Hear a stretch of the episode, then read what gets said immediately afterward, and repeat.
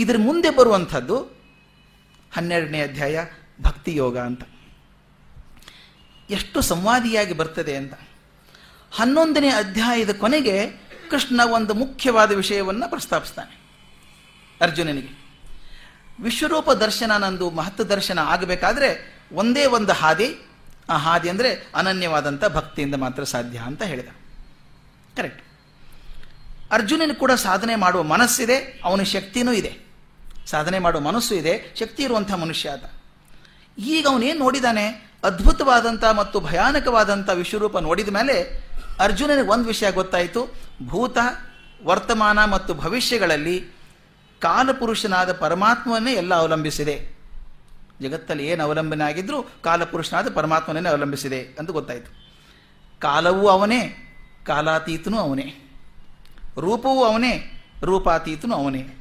ಇದೆಲ್ಲ ಸ್ಪಷ್ಟ ಆಗಿದೆ ಅವನಿಗೆ. ಹಿಂಗಿದ್ದಾಗ ಒಂದು ಸಂಶಯ ಬಂತು. ನೋಡಿ, ಇದು ಪ್ರಶ್ನೆ ಎಷ್ಟೋ ಸಲ ಕೇಳಿದ್ದುಂಟು ಕೆಲವರು. ಅರ್ಜುನನಿಗೆ ಯಾಕೆ ಗೋತೋಪದೇಶ ಮಾಡಿದ ಕೃಷ್ಣ ಅಂತ. ಐದು ಜನ ಇದ್ರಲ್ಲ. ಹೇಳಿದ ತಕ್ಷಣ ಕೈ ಮುಕ್ಕೊಂಡು ನಿಂತ್ಕೊಳ್ಳೋಂಥ ಧರ್ಮರಾಜ ಇದ್ದ. ಪ್ರಶ್ನೆನೇ ಕೇಳ್ತಿರ್ಲಿಲ್ವೋ ಏನೋ ಮನುಷ್ಯ ಆತ ಹದಿನೆಂಟೈತೆ ಪ್ರಶ್ನೆ. ಹೇಳಿದ್ರೆ ಆಯಿತು ಅಂತ ಧರ್ಮ, ಭೀಮ ಇದ್ದ. ಜ್ಞಾನದ ಸಂಕೇತ ಭೀಮ ಅಂತ ಹೇಳ್ತಾರೆ. ಅದ್ಭುತವಾದಂಥ ಜ್ಞಾನಿ ಆತ. ಅವನು ಹೇಳ್ಬೋದಾಗಿತ್ತು ನಕುಲ ಸಹದೇವರಿದ್ದರು ಮಹಾಜ್ಞಾನಿಗಳು ಅವರು ಅವ್ರು ಹೇಳ್ಬೋದಾಗಿತ್ತು. ಅರ್ಜುನನಿಗೆ ಯಾಕೆ ಹೇಳಿದ ಅಂದಾಗ, ಪಿ ಲಾಲ್ ಅಂತ ಒಬ್ಬರು professor of English and philosophy, Calcutta ಯೂನಿವರ್ಸಿಟಿಯಲ್ಲಿ, ಬಹಳ ದೊಡ್ಡ ಲೇಖಕರು. ಪಿ ಲಾಲ್ ಬರೀತಾರೆ, ಯಾಕೆ ಅರ್ಜುನನಿಗೆ ಹೇಳಿದ ಅಂದರೆ ಈ represents a twenty century man ಅಂತ. ಅರ್ಜುನ ಇಪ್ಪತ್ತನೇ ಶತಮಾನದ ಮನುಷ್ಯನ ಪ್ರತಿನಿಧಿಸ್ತಾನೆ ಅಂತ. ನಮಗಿರೋ ತೊಂದರೆ ಎಲ್ಲ ಅವನಿಗಿದೆ. ನೋಡಿ, ಅರ್ಜುನ ಎಷ್ಟು ಚಪಲಚಿತ್ತ ಆಗಿಬಿಡ್ತಾನೆ ಅಂದರೆ ಒಂದು ವರ್ಷ ತೀರ್ಥಯಾತ್ರೆ ಮಾಡ್ಕೊಂಬರಯ್ಯ ಅಂತ ಕಳಿಸಿದ್ರೆ ಮೂರು ಮದುವೆ ಆಗಿ ಬಂದ ಅವನು. ಒಂದು ವರ್ಷ ತೀರ್ಥಯಾತ್ರೆ ಮಾಡ್ಕೊಂಡು ಬಾ ಅಂತ ಕರೆಸಿದ್ರೆ. ಯುದ್ಧಕ್ಕೆ ತಯಾರಿಯಾಗಿ ಹದಿಮೂರು ವರ್ಷ ತಯಾರಾಗಿದ್ದಾನೆ. ಯುದ್ಧಕ್ಕೆ ಮಾಡ್ತೀನಿ, ಯುದ್ಧ ಮಾಡ್ತೀನಿ ಯುದ್ಧ ಮಾಡ್ತೀನಿ ಅಂತ ಪಾಶ್ಪಶಾಸ್ತ್ರ ತೊಗೊಂಬಂದಿದ್ದಾನೆ. ಯುದ್ಧಕ್ಕೆ ಬಂದಾಗ ಯುದ್ಧ ಬೇಡ ಅಂತ ಕೂತ್ಕೊಂಡ. ಅವನಿಗೆ ಪ್ರಶ್ನೆ ಬರ್ತದೆ. ಚಿಂತನೆ ಮಾಡುವಂಥ ಮನಸ್ಸು ಒಂದು ಶೂರನೂ ಹೌದು. ಎಷ್ಟು ಬೇಗ ಮೇಲೆ ಕೇಳ್ತಾನೋ ಅಷ್ಟು ಬೇಗ ಕೆಳಗಿಳಿತಾನೆ. ನಾವೆಲ್ಲ ಆಗ್ತಿರೋದು ಅದೇನೆ. ಅದಕ್ಕೆ ಅರ್ಜುನನಿಗೆ ಹೇಳಿದರೆ ಬಹುಶಃ ಮುಂದೆ ಸಹಸ್ರಾರು ವರ್ಷಗಳ ಜನಕ್ಕೆ ಮುಟ್ತದೆ ಇದು ಸಂದೇಶ ಅಂತ ಇರಬೇಕು. ಅವನು ಸಂದೇ ವಿಶ್ವರೂಪ ತೋರಿಸಿದ ಮೇಲೆ ಕೂಡ ಸಂಶಯ ಹೊಸದು ಬಂದಿದೆ ಅವನಿಗೆ. ಹೊಸ ಸಂಶಯ ಏನು ಬಂತು? ನನಗೆ ಕೃಷ್ಣ ತೋರಿಸಿದ, ಅವನು ಪರಮಾತ್ಮ ಅಂತ ಗೊತ್ತಾಯಿತು, ಜಗನ್ನಿಯಾಮಕ ಅಂತ ಗೊತ್ತಾಯಿತು, ರೂಪ, ರೂಪಾತೀತ ಅವನೊಂದು ಗೊತ್ತಾಯಿತು. ಈಗ ಪ್ರಶ್ನೆ ಬರೋದು ಏನಪ್ಪ ಅಂತಂದರೆ, ಇಲ್ಲಿರೋದು. ಅದು ಹನ್ನೆರಡನೇ ಅಧ್ಯಾಯದ ಮೊದಲನೇ ಶ್ಲೋಕದಲ್ಲಿ ಹೇಳ್ತಾನೆ. ಏವಂ ಸತತಯುಕ್ತಾಯೇ ಭಕ್ತಾಸ್ತ್ವಾಂ ಪರ್ಯುಪಾಸತೆ. ಏ ಚಾಪ್ಯಕ್ಷರಮವ್ಯಕ್ತಂ ತೇಷಾಂಕೆ ಯೋಗವಿತ್ತಮ. ಅರ್ಥ ಬಹಳ ಸುಲಭವಾಗಿದೆ. ಹೇ ಕೃಷ್ಣ, ಹೀಗೆ ಸತತ ಯುಕ್ತರಾಗಿ ನಿನ್ನ ಸಗುಣ ರೂಪವನ್ನು ಭಜಿಸುವವರು ಶ್ರೇಷ್ಠರೋ ಅಥವಾ ನಿನ್ನ ನಿರ್ಗುಣ ಸ್ವರೂಪವನ್ನು ಭಜಿಸುವವರು ಶ್ರೇಷ್ಠರೋ? ಯಾಕಂದ್ರೆ ನೋಡಿ, ಎರಡನೇ ಅಧ್ಯಾಯದಿಂದ ಒಂಬತ್ತನೇ ಅಧ್ಯಾಯದವರೆಗೂ ಪರಮಾತ್ಮ ತನ್ನ ಸಗುಣ ರೂಪದ ಬಗ್ಗೆ ಹೇಳ್ಕೊಂಬಂದಿದ್ದಾನೆ. ಸಾರಿ ನಿರ್ಗುಣ ರೂಪದ ಬಗ್ಗೆ ಹೇಳ್ಕೊಂಬಂದಿದ್ದಾನೆ. ನಾನು ಹಾಗಿದ್ದೀನಿ, ಹೀಗಿದ್ದೀನಿ, ನಾನು ಆತ್ಮನಿತ್ಯತ್ವ ಹೇಳ್ಕೊಂಬಂದಿದ್ದಾನೆ. ನಿರ್ಗುಣ ರೂಪದ ಬಗ್ಗೆ ಹೇಳ್ಕೊಂಬ ಒಂಬತ್ತನೇ ಅಧ್ಯಾಯದವರೆಗೂ ಬಂದಿದ್ದಾನೆ. ಹತ್ತನೇ ಅಧ್ಯಾಯದಲ್ಲಿ ನಿರ್ಗುಣ ರೂಪದ ಹೇಳ್ತಾನೆ, ಏನು ಹೇಳ್ತಾನೆ? ನಾನು ಕೆಲವೊಂದು ಕಡೆ ವಿಭೂತಿ ರೂಪದಲ್ಲಿ ಇದ್ದೇನೆ ಪ್ರಕಟ ಆಗಿದ್ದೇನೆ, ಕೆಲವೊಂದು ವಸ್ತು ಎಲ್ಲ ಕಡೆನೂ ಇದ್ದೇನೆ, ಕೆಲವು ವಸ್ತುಗಳಲ್ಲಿ ವಿಶೇಷವಾಗಿದ್ದೇನೆ ಅಂತ ಹೇಳ್ದ. ಆಯಿತು, ಅಂದರೆ ಎಲ್ಲೋ ಒಂದು ಕಡೆ ವಿಶೇಷವಾಗಿದ್ದೇನೆ ಅಂತಾಯಿತು ಹನ್ನೊಂದನೇ ಅಧ್ಯಾಯದಲ್ಲಿ ರೂಪಾನೇ ತೋರಿಸ್ಬಿಟ್ಟ, ಸಗುಣ ರೂಪ ತೋರಿಸ್ಬಿಟ್ಟ. ನೋಡಿ ಪ್ರೋಗ್ರೆಷನ್ ಹೇಗಿದೆ ಅಂತ. ಎರಡರಿಂದ ಒಂಬತ್ತರವರೆಗೂ ನಿರ್ಗುಣ ರೂಪದ ಬಗ್ಗೆ ಮಾತಾಡ್ಕೊಂಡು ಬಂದಿದ್ದಾನೆ. ಹತ್ತರಲ್ಲಿ ಸಗುಣ ರೂಪದಲ್ಲಿ ಕೂಡ ಇದ್ದೇನೆ ಕೆಲವೊಂದು ವಸ್ತುಗಳಲ್ಲಿ ಅಂತ ಹೇಳ್ತಾನೆ. ಹನ್ನೊಂದರ ಸಗುಣ ರೂಪ ತೋರಿಸ್ಬಿಟ್ಟ. ಈಗ ಅರ್ಜುನನಿಗೆ ಕ್ವಶನ್ ಬಂದದ್ದೇನಪ್ಪ ಅಂದರೆ, ಯಾವುದನ್ನು ಧ್ಯಾನಿಸಿದ್ರೆ ಒಳ್ಳೆಯದು ಅನನ್ಯ ಭಕ್ತಿ ಅಂತ ಹೇಳಿದ್ದೇನೆ, ಒಪ್ಕೋತೀನಿ ನಾನು. ಅನನ್ಯ ಭಕ್ತಿಯಿಂದ ನೆನೆಸಿದವರಿಗೆ ನಾನು ಸಿಗ್ತೇನೆ ಅಂತ ಹೇಳ್ತೀಯ. ಅನನ್ಯ ಭಕ್ತಿಯನ್ನು ಯಾವ ರೂಪದಲ್ಲಿ ನೆನೆಸ್ಬೇಕು ನಾನು? ಸಗುಣ ರೂಪದಲ್ಲೋ, ನಿರ್ಗುಣ ರೂಪದಲ್ಲೋ ಅಂತ. ಈ ಪ್ರಶ್ನೆ ನಮಗೆ ಬಹಳ ಮುಖ್ಯವಾದಂಥ ಪ್ರಶ್ನೆ. ಎಸ್ಪೆಷಲಿ ಭಾರತದಲ್ಲಿ ಬಹಳ ಮುಖ್ಯವಾದಂಥ ಪ್ರಶ್ನೆ. ಯಾಕಂದರೆ ನಮ್ಮ ದೇಶದಲ್ಲಿ ಮೂರ್ತಿ ಪೂಜೆಯನ್ನು ಪ್ರತಿಪಾದಿಸುವಂಥ ಮಹಾತ್ಮರು ಆಗಿ ಹೋಗಿದ್ದಾರೆ. ಮೂರ್ತಿ ಪೂಜೆಯನ್ನು ವಿರೋಧಿಸುವಂಥ ಮಹಾತ್ಮರು ಆಗಿ ಹೋಗಿದ್ದಾರೆ. ಅವರವರು ಅಷ್ಟೇ ಸಮರ್ಥವಾಗಿ ತಮ್ಮ ವಾದ ಮಂಡನೆ ಮಾಡಿದ್ದಾರೆ. ಅದು ಅಲ್ಲದೆ ಅನೇಕ ಮತಗಳು ಕೂಡ ನಮ್ಮಲ್ಲಿದೆ. ಮತಗಳಲ್ಲಿ ಕೂಡ ನಂಬಿಕೆಗಳು ಬೇರೆ ಆಗ್ತದೆ. ನಾವು ಹಿಂದೂಗಳು ಏನು ಮಾಡ್ತೀವಿ ಅಂದರೆ ಮೂರ್ತಿ ಪೂಜೆಯನ್ನು ಒಪ್ಕೋತೇವೆ. ಮೂರ್ತಿ ಪೂಜೆ ಮಾಡ್ತೇವೆ ನಾವು. ಆದರೆ ಕ್ರಿಶ್ಚಿಯನ್ಸ್ ಏನು ಮಾಡ್ತಾರೆ? ಸಂಕೇತದ ಪೂಜೆ ಮಾಡ್ತಾರೆ. ಮೂರ್ತಿ ಇಲ್ಲದೆ ಹೋದರೂ ಕೂಡ ಒಂದು ಕ್ರಾಸ್ ಇದೆ. ಸಂಕೇತ. ಆ ಸಂಕೇತದ ಪೂಜೆ ಮಾಡ್ತಾರೆ. ಇಸ್ಲಾಂ ಧರ್ಮದಲ್ಲಿ ಏನು ಮಾಡ್ತಾರೆ? ಮೂರ್ತಿ ಪೂಜೆ ಬೇಡ ಅಂತಾರೆ ಎರಡು ಮೂರು ವಾದ ಇದೆಯಲ್ಲ? ಬೇಡ ಅಂತಾರೆ. ಹಾಗಾದ್ರೆ ಮೂರ್ತಿ ಪೂಜೆ ಮಾಡಬೇಕೇ ಮಾಡಬಾರದೆ ಅಂತ ಅನ್ನೋದಲ್ಲ ಮುಖ್ಯ ಯಾವುದನ್ನು ಮಾಡಿದರೆ ಪರಮಾತ್ಮನ ಸಾಕ್ಷಾತ್ಕಾರ ಸಾಧ್ಯ ಆಗ್ತದೆ? ಸಗುಣ ರೂಪದಿಂದ ಮಾಡಬೇಕಾ ಅಥವಾ ನಿರ್ಗುಣ ರೂಪದಿಂದ ಮಾಡಬೇಕಾ ಅಂತ? ಎರಡು ಹೇಳಿದಾನಲ್ಲ, ಇದೆ ಅಂಥೇಳಿ ಅದಕ್ಕೆ ಭಗವಂತ ಉತ್ತರ ಕೊಡೋದು ಚೆನ್ನಾಗಿದೆ. ಇದು ನಾವು ಶಾಲೆಯಲ್ಲಿದ್ದಾಗ ನಮ್ಮ ಮೇಸ್ಟ್ರಿ ಕೇಳ್ತಾ ಇದ್ವಿ. ವೆಜಿಟೇರಿಯನ್ ಒಳ್ಳೆಯದಾ ನಾನ್ ವೆಜಿಟೇರಿಯನ್ ಒಳ್ಳೆಯದಾ ಅಂತ. ಮೇಸ್ಟ್ ಬಯಾಲಜಿ ಕ್ಲಾಸಲ್ಲಿ ಹೇಳೋರು. ಅವ್ರು ಹೇಳಿದ ಮೊದಲೇ ಸೂತ್ರ ಕೊಟ್ಟಾಗ ಹುಡುಗರೆಲ್ಲ ವೆಜಿಟೇರಿಯನ್ ಚಪ್ಪಾಳಿ ಹೊಡೆದು ಓ ವೆರಿ ಗುಡ್ ಅಂತ. ನೋಡಿ, ಕಡಲೆ ಬೇಳೆಯಲ್ಲಿ ಇರುವಷ್ಟು ನಿಮಗೆ ಪ್ರೋಟೀನ್ ಎಲ್ಲೂ ಸಿಕ್ಕೋಲ್ಲ ಅಂತ ಹೇಳಿದ್ರು ಎಲ್ಲ ವೆಜಿಟೇರಿಯನ್ ಹುಡುಗರು ಚಪ್ಪಾಳೆ ತಟ್ಟೋದು.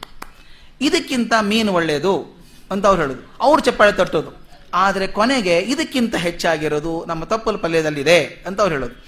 ಈ ಹೇಳ್ತಾ ಹೋದಾಗ ಬೈ ಟರ್ನ್ ಒಬ್ಬೊಬ್ರಿಗೆ ಒಳ್ಳೇದು ಅನಿಸೋದು. ಇವ್ನು ಉತ್ತರ ಕೊಡೋದು ಹಾಗೇ ಇದೆ. ಭಗವಂತ ಎಷ್ಟು ಚೆನ್ನಾಗಿ ಟೀಸ್ ಮಾಡಿ ಉತ್ತರ ಕೊಡ್ತಾನೆ ಅಂತಂದರೆ, ಮೊದಲೇದು ಉತ್ತರ ಕೊಡೋದು. ಮಯ್ಯಾವೇಶ್ಯ ಮನೋಯೇಮಾಂ ನಿತ್ಯಯುಕ್ತ ಉಪಾಸತೆ, ಶ್ರದ್ಧೆಯ ಪರಯೋಪೇತಾಸ್ಥೆ ಮೇಯುಕ್ತ ತಮಾಮತಃ. ಯಾರು ನನ್ನಲ್ಲಿಯೇ ಮನಸ್ಸನ್ನು ನಿಲ್ಲಿಸಿ, ಪೂರ್ಣ ಶ್ರದ್ಧೆಯಿಂದ ನನ್ನ ಸಗುಣ ರೂಪವನ್ನು ಎಡೆಬಿಡದೆ ಭಜಿಸುತ್ತಾರೋ ಅವರೇ ಶ್ರೇಷ್ಠರು ಎಂದು ನನ್ನ ನಂಬಿಕೆ ಅಂತ ಹೇಳಿದ. ಅರ್ಜುನೇ ಖಾತ್ರಿ ಆಯಿತು. ಓ, ಸಗುಣ ರೂಪದಿಂದ ಆದರೆ ಒಳ್ಳೆಯದು ಅಂತ. ಮುಂದಿನ ಎರಡು ಶ್ಲೋಕ? ಆ ಶ್ಲೋಕ ಆದಮೇಲೆ ಇದು ಮೂರನೇ, ನಾಲ್ಕನೇ ಶ್ಲೋಕ ಬರುತ್ತಲ್ಲ, ಅದೇನು ಹೇಳ್ತಾನೆ ಅಂದರೆ, ಏತ್ವಕ್ಷರಂ ಅನಿರ್ದೇಶ್ಯಂ ಅವ್ಯಕ್ತಂ ಪರ್ಯುಪಾಸತೆ, ಸರ್ವತ್ರ ಗಮಚಿಂತ್ಯಂಚ ಕೂಟಸ್ಥೆ ಮಚಲಂ ಧ್ರುವಂ, ಸನ್ನಿಯಮ್ಯ ಇಂದ್ರಿಯಗ್ರಾಮಂ ಸರ್ವತ್ರ ಸಮಬುದ್ಧಯ, ತೇ ಪ್ರಾಪ್ನುವಂತಿ ಮಾಮೇವ ಸರ್ವಭೂತ ಹಿತೇರತಃ. ಈ ಎರಡು ಶ್ಲೋಕ ಒಂದೇ ಸಲ ತಗೋಬೇಕಾಗತ್ತೆ ಅರ್ಥಕ್ಕೆ. ಅದರ ಅರ್ಥ ಏನಪ್ಪ ಅಂದರೆ ಎರಡನೇ, ಮೂರನೇ, ನಾಲ್ಕನೇ ಶ್ಲೋಕಿನ ಅರ್ಥ ಅಂದರೆ, ಯಾರು ತಮ್ಮ ಎಲ್ಲ ಇಂದ್ರಿಯಗಳನ್ನು ನಿಗ್ರಹಿಸಿಕೊಂಡು ಯಾವಾಗಲೂ ಸಮಚಿತ್ತವುಳ್ಳವರಾಗಿದ್ದು, ಎಲ್ಲ ಜೀವರಾಶಿಗಳ ಹಿತಕ್ಕಾಗಿ ಬದುಕುತ್ತಿದ್ದು ಕಂಡೀಷನ್ಸ್ ನೋಡಿ ಎಷ್ಟು ಚೆನ್ನಾಗಿದೆ. ಅಕ್ಷರವು, ಅಗೋಚರವು, ಕೂಟಸ್ಥವು, ಅಚಿಂತ್ಯವು, ಸರ್ವವ್ಯಾಪಕವು, ಧ್ರುವವೂ ಆದ ನನ್ನ ನಿರ್ಗುಣ ಸ್ವರೂಪವನ್ನು ಉಪಾಸಿಸುತ್ತಾರೋ ಅವರು ನನ್ನನ್ನು ಪಡೆಯುತ್ತಾರೆ. ಮೊದಲು ಸಗುಣ ರೂಪ ನಾನು ಯಾರು ದರ್ಶನ ಮಾಡ್ತಾರೋ, ಅವರು ನಾನು ಸಿಗ್ತೇನೆ ಅಂತ ಹೇಳಿದ್ದಾಯಿತು.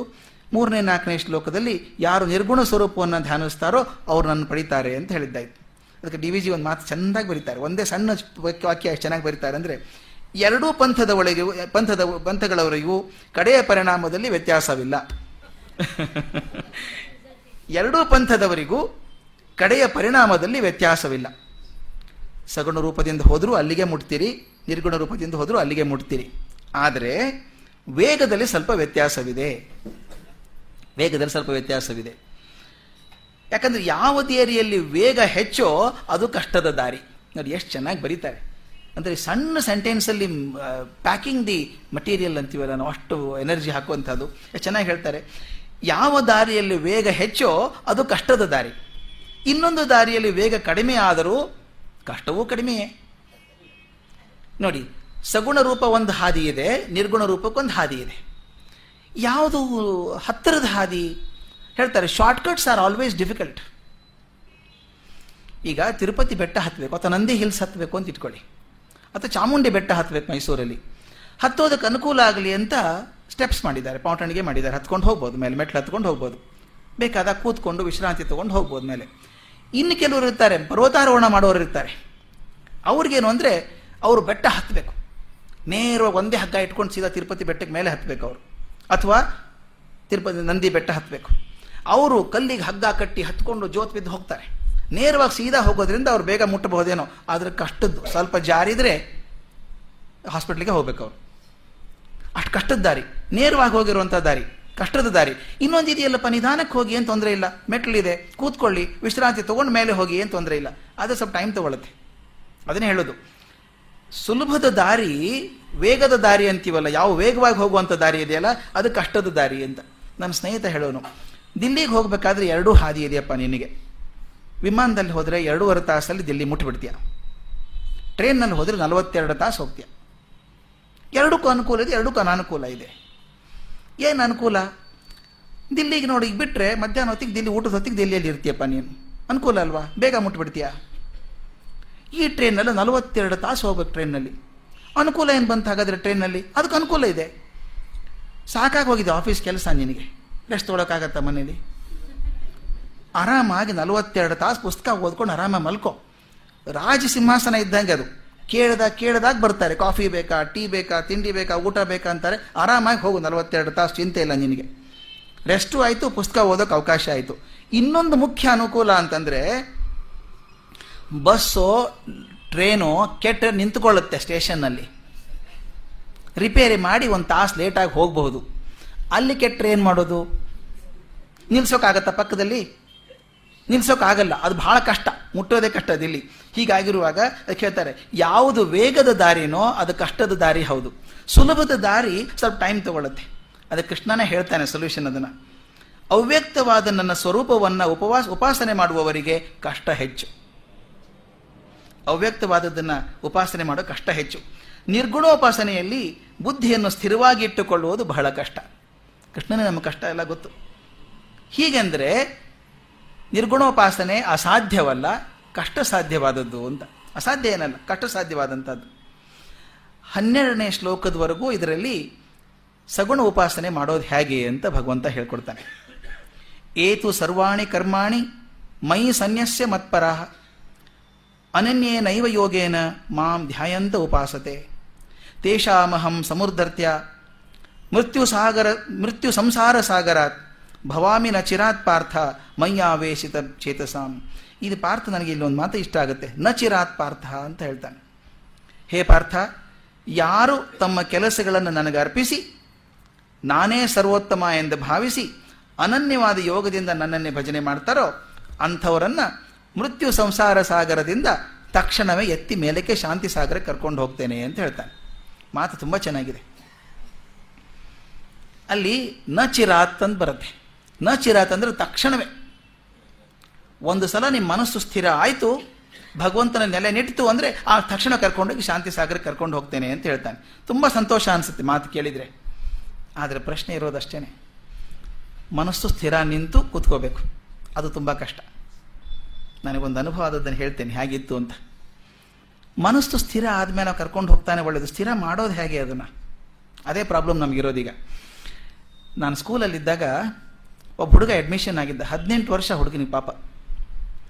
ಎಂಟನೇ ಕ್ಲಾಸಲ್ಲಿದ್ದ ಸಮಯ ಹದಿನೆಂಟು ವರ್ಷಕ್ಕೆ ಹುಡುಗರು ಪಿ ಯು ಸಿ ದಾಟಿಬಿಡ್ಬೇಕು. ಅವನು ಎಂಟನೇ ತಾನು ಸ್ಟ್ಯಾಂಡರ್ಡಿಗಿದ್ದ ಆಸಾಮಲ್ಲಿ ಓದ್ತಿರೋ ಹುಡುಗ ಅವನು. ಎಲ್ಲ ಕ್ಲಾಸು ಎರಡು ಮೂರು ಸಲ ಚೆನ್ನಾಗಿ ಪರೀಕ್ಷೆ ಮಾಡಿ ಪಾಸ್ ಆದವನು ಅವನು. ಅಂದರೆ ಹಾಗೆ ಸುಲಭವಾಗಿ ಪಾಸ್ ಆಗೋದು ಬೇಡ ಅಂತ. ಎಂಟನೇ ಕ್ಲಾಸಿಗೆ ಬಂದಿದ್ದಾನೆ. ತಂದೆ ಭಾರಿ ಶ್ರೀಮಂತರವ್ರ ತಂದೆ. ಅವರು ಬಂದು ಆ ಹುಡುಗನಿಗೆ ಮಾತಾಡಿಸ್ತಾ ಇದ್ರು. ನಾನಿದ್ದೆ ಅಲ್ಲಿ. ಕರೆದು ಮಾತಾಡಿಸ್ತಾ ಹುಡುಗನಿಗೆ ಹೇಳ್ತಾ ಇದ್ರು. ಏಟ್ ಸ್ಟ್ಯಾಂಡರ್ಡ್ ಹದಿನೆಂಟು ವರ್ಷ ಹುಡುಗ. ಕಲ್ಪನೆ ಮಾಡ್ಕೊಳ್ಳಿ. ನಾನು ಪ್ರಿನ್ಸಿಪಾಲ್ ಆಗಿದ್ದು ನಾನು ಹೀಗೆ ನೋಡ್ತಾ ಇದ್ದ ಅವನು. ಆಲ್ರೆಡಿ ನಾಲ್ಕು ಇಂಚ್ ಚಿತ್ರ ಇರಬೇಕು ಹುಡುಗ ಅವನು. ತಂದೆ ಬಂದು ಹೇಳ್ತಾ ಇದ್ರು, ಹಿಂದಿಯಲ್ಲಿ ಹೇಳೋರು, ಅರೆ ಇಸ್ ಬಾರ್ ಚಾಲೀಸ್ ಪರ್ಸೆಂಟ್ ಲೇಲೆ ರೇ? ಅರವತ್ತು ಬೇಡ ಅವರಿಗೆ. ಈ ಸಲ ನಲವತ್ತು ಪರ್ಸೆಂಟ್ ತೊಗೊಂಬಿಡೋ ನೀನು, ಸಾಕು ಮಾಡು ಮಾಡು. ತೆರೆ ಬರ್ತ್ಡೇ ಕೋ ಅಚ್ಚ ಪರ್ಸೆಂಟ್ ದೇ ದುಂಗ ಅಂದ. ನೀನು ಹುಟ್ಟಿದ ಹಬ್ಬಕ್ಕೆ ಒಳ್ಳೆ ಪ್ರೆಸೆಂಟ್ ಕೊಡ್ತೇನೆ ನಿನಗೆ ಅಂತ ತಂದೆ ಹೇಳ್ತಾ ಇದ್ರು. ನಾನು ಏನು ಕೊಡ್ಬೋದು ಮಗನಿಗೆ ಪ್ರೆಸೆಂಟು ಅಂತ. ಕ್ಯಾ ದೇತೆ ಪಾಪ? ಅಂತ ಹುಡುಗ ಕೇಳ್ದ. ಏನು ಕೊಡ್ತೀರಿ ಅಂತ ಕೇಳ್ದ ಹುಡುಗ. ಅಪ್ಪ ಸಂತೋಷವಾಗಿ ಹೇಳಿದರು. ಚಾಲೀಸ್ ಲೇಲೇರೆ ತೆರೆ ಬೆನ್ಸ್ ಕಾರ್ ದೇ ದುಂಗ ತೆರೆ? ನಲ್ವತ್ತು ಪರ್ಸೆಂಟ್ ತೊಗೊಂಡು ಬೆನ್ಸ್ ಕಾರ್ ಕೊಟ್ಬಿಡ್ತೇನೆ ನಿನಗೆ ಅಂದರು. ನಾನು ಹುಡುಗನಿಗೆ ಭಾಳ ಖುಷಿ ಆಗಿರ್ಬೇಕಲ್ಲ ಅಂತ ಹುಡುಗ ಸ್ವಲ್ಪ ನಕ್ಕ. ತಂದೆ ಹೋದ್ಮೇಲೆ ಹುಡುಗನ ಕರೆದೆ, ಏನು? ಪಾಸ್ ಆದರೆ ಬೆನ್ಸ್ ಕಾರ್ ಕೊಡ್ತಾರಂತೆ ನಿಮ್ಮಪ್ಪ? ಅಂದ. ಹೌದು ಸರ್. ಅಂದ. ಪಾಸ್ ಆಗಬೇಕಲ್ಲ ಸರ್? ಅವ್ರು ಕಂಡೀಷನ್ ಹಾಕಿ ಕೊಟ್ಟಿದ್ದಾರೆ. ಪರೀಕ್ಷೆ ಮುಗಿದು ನಾನು ಕಾರ್ ಕೊಡ್ತೀನಿ, ಸಂತೋಷ ಆಗಿರ್ತಿತ್ತು ನನಗೆ. ಪಾಸ್ ಆದರೆ ಕೊಡ್ತೀನಿ ಅಂತಾರಲ್ಲ ಅವರು. ಅದೇ ಕಷ್ಟ ಅಲ್ವಾ ನನಗೆ? ಇಲ್ಲಿ ಆಗಿರೋದು ಅದೇ ಪರಿಸ್ಥಿತಿ.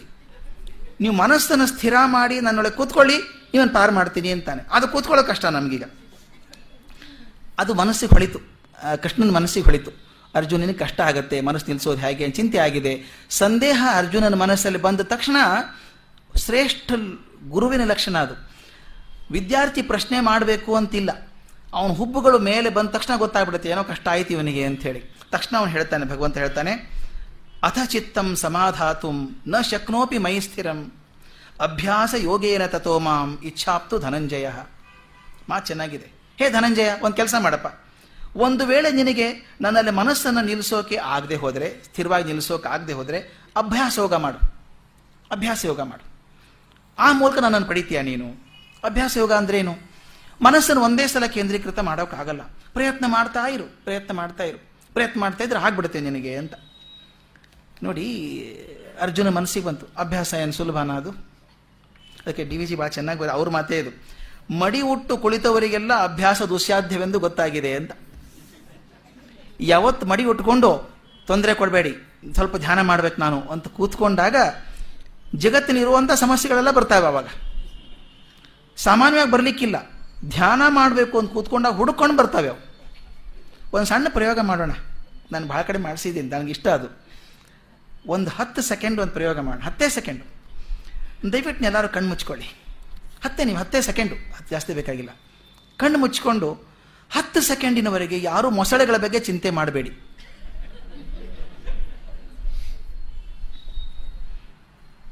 ಕಣ್ಣು ತೆಗೆದ್ರೆ ಏನಾಗತ್ತೆ ಹೇಳಿ?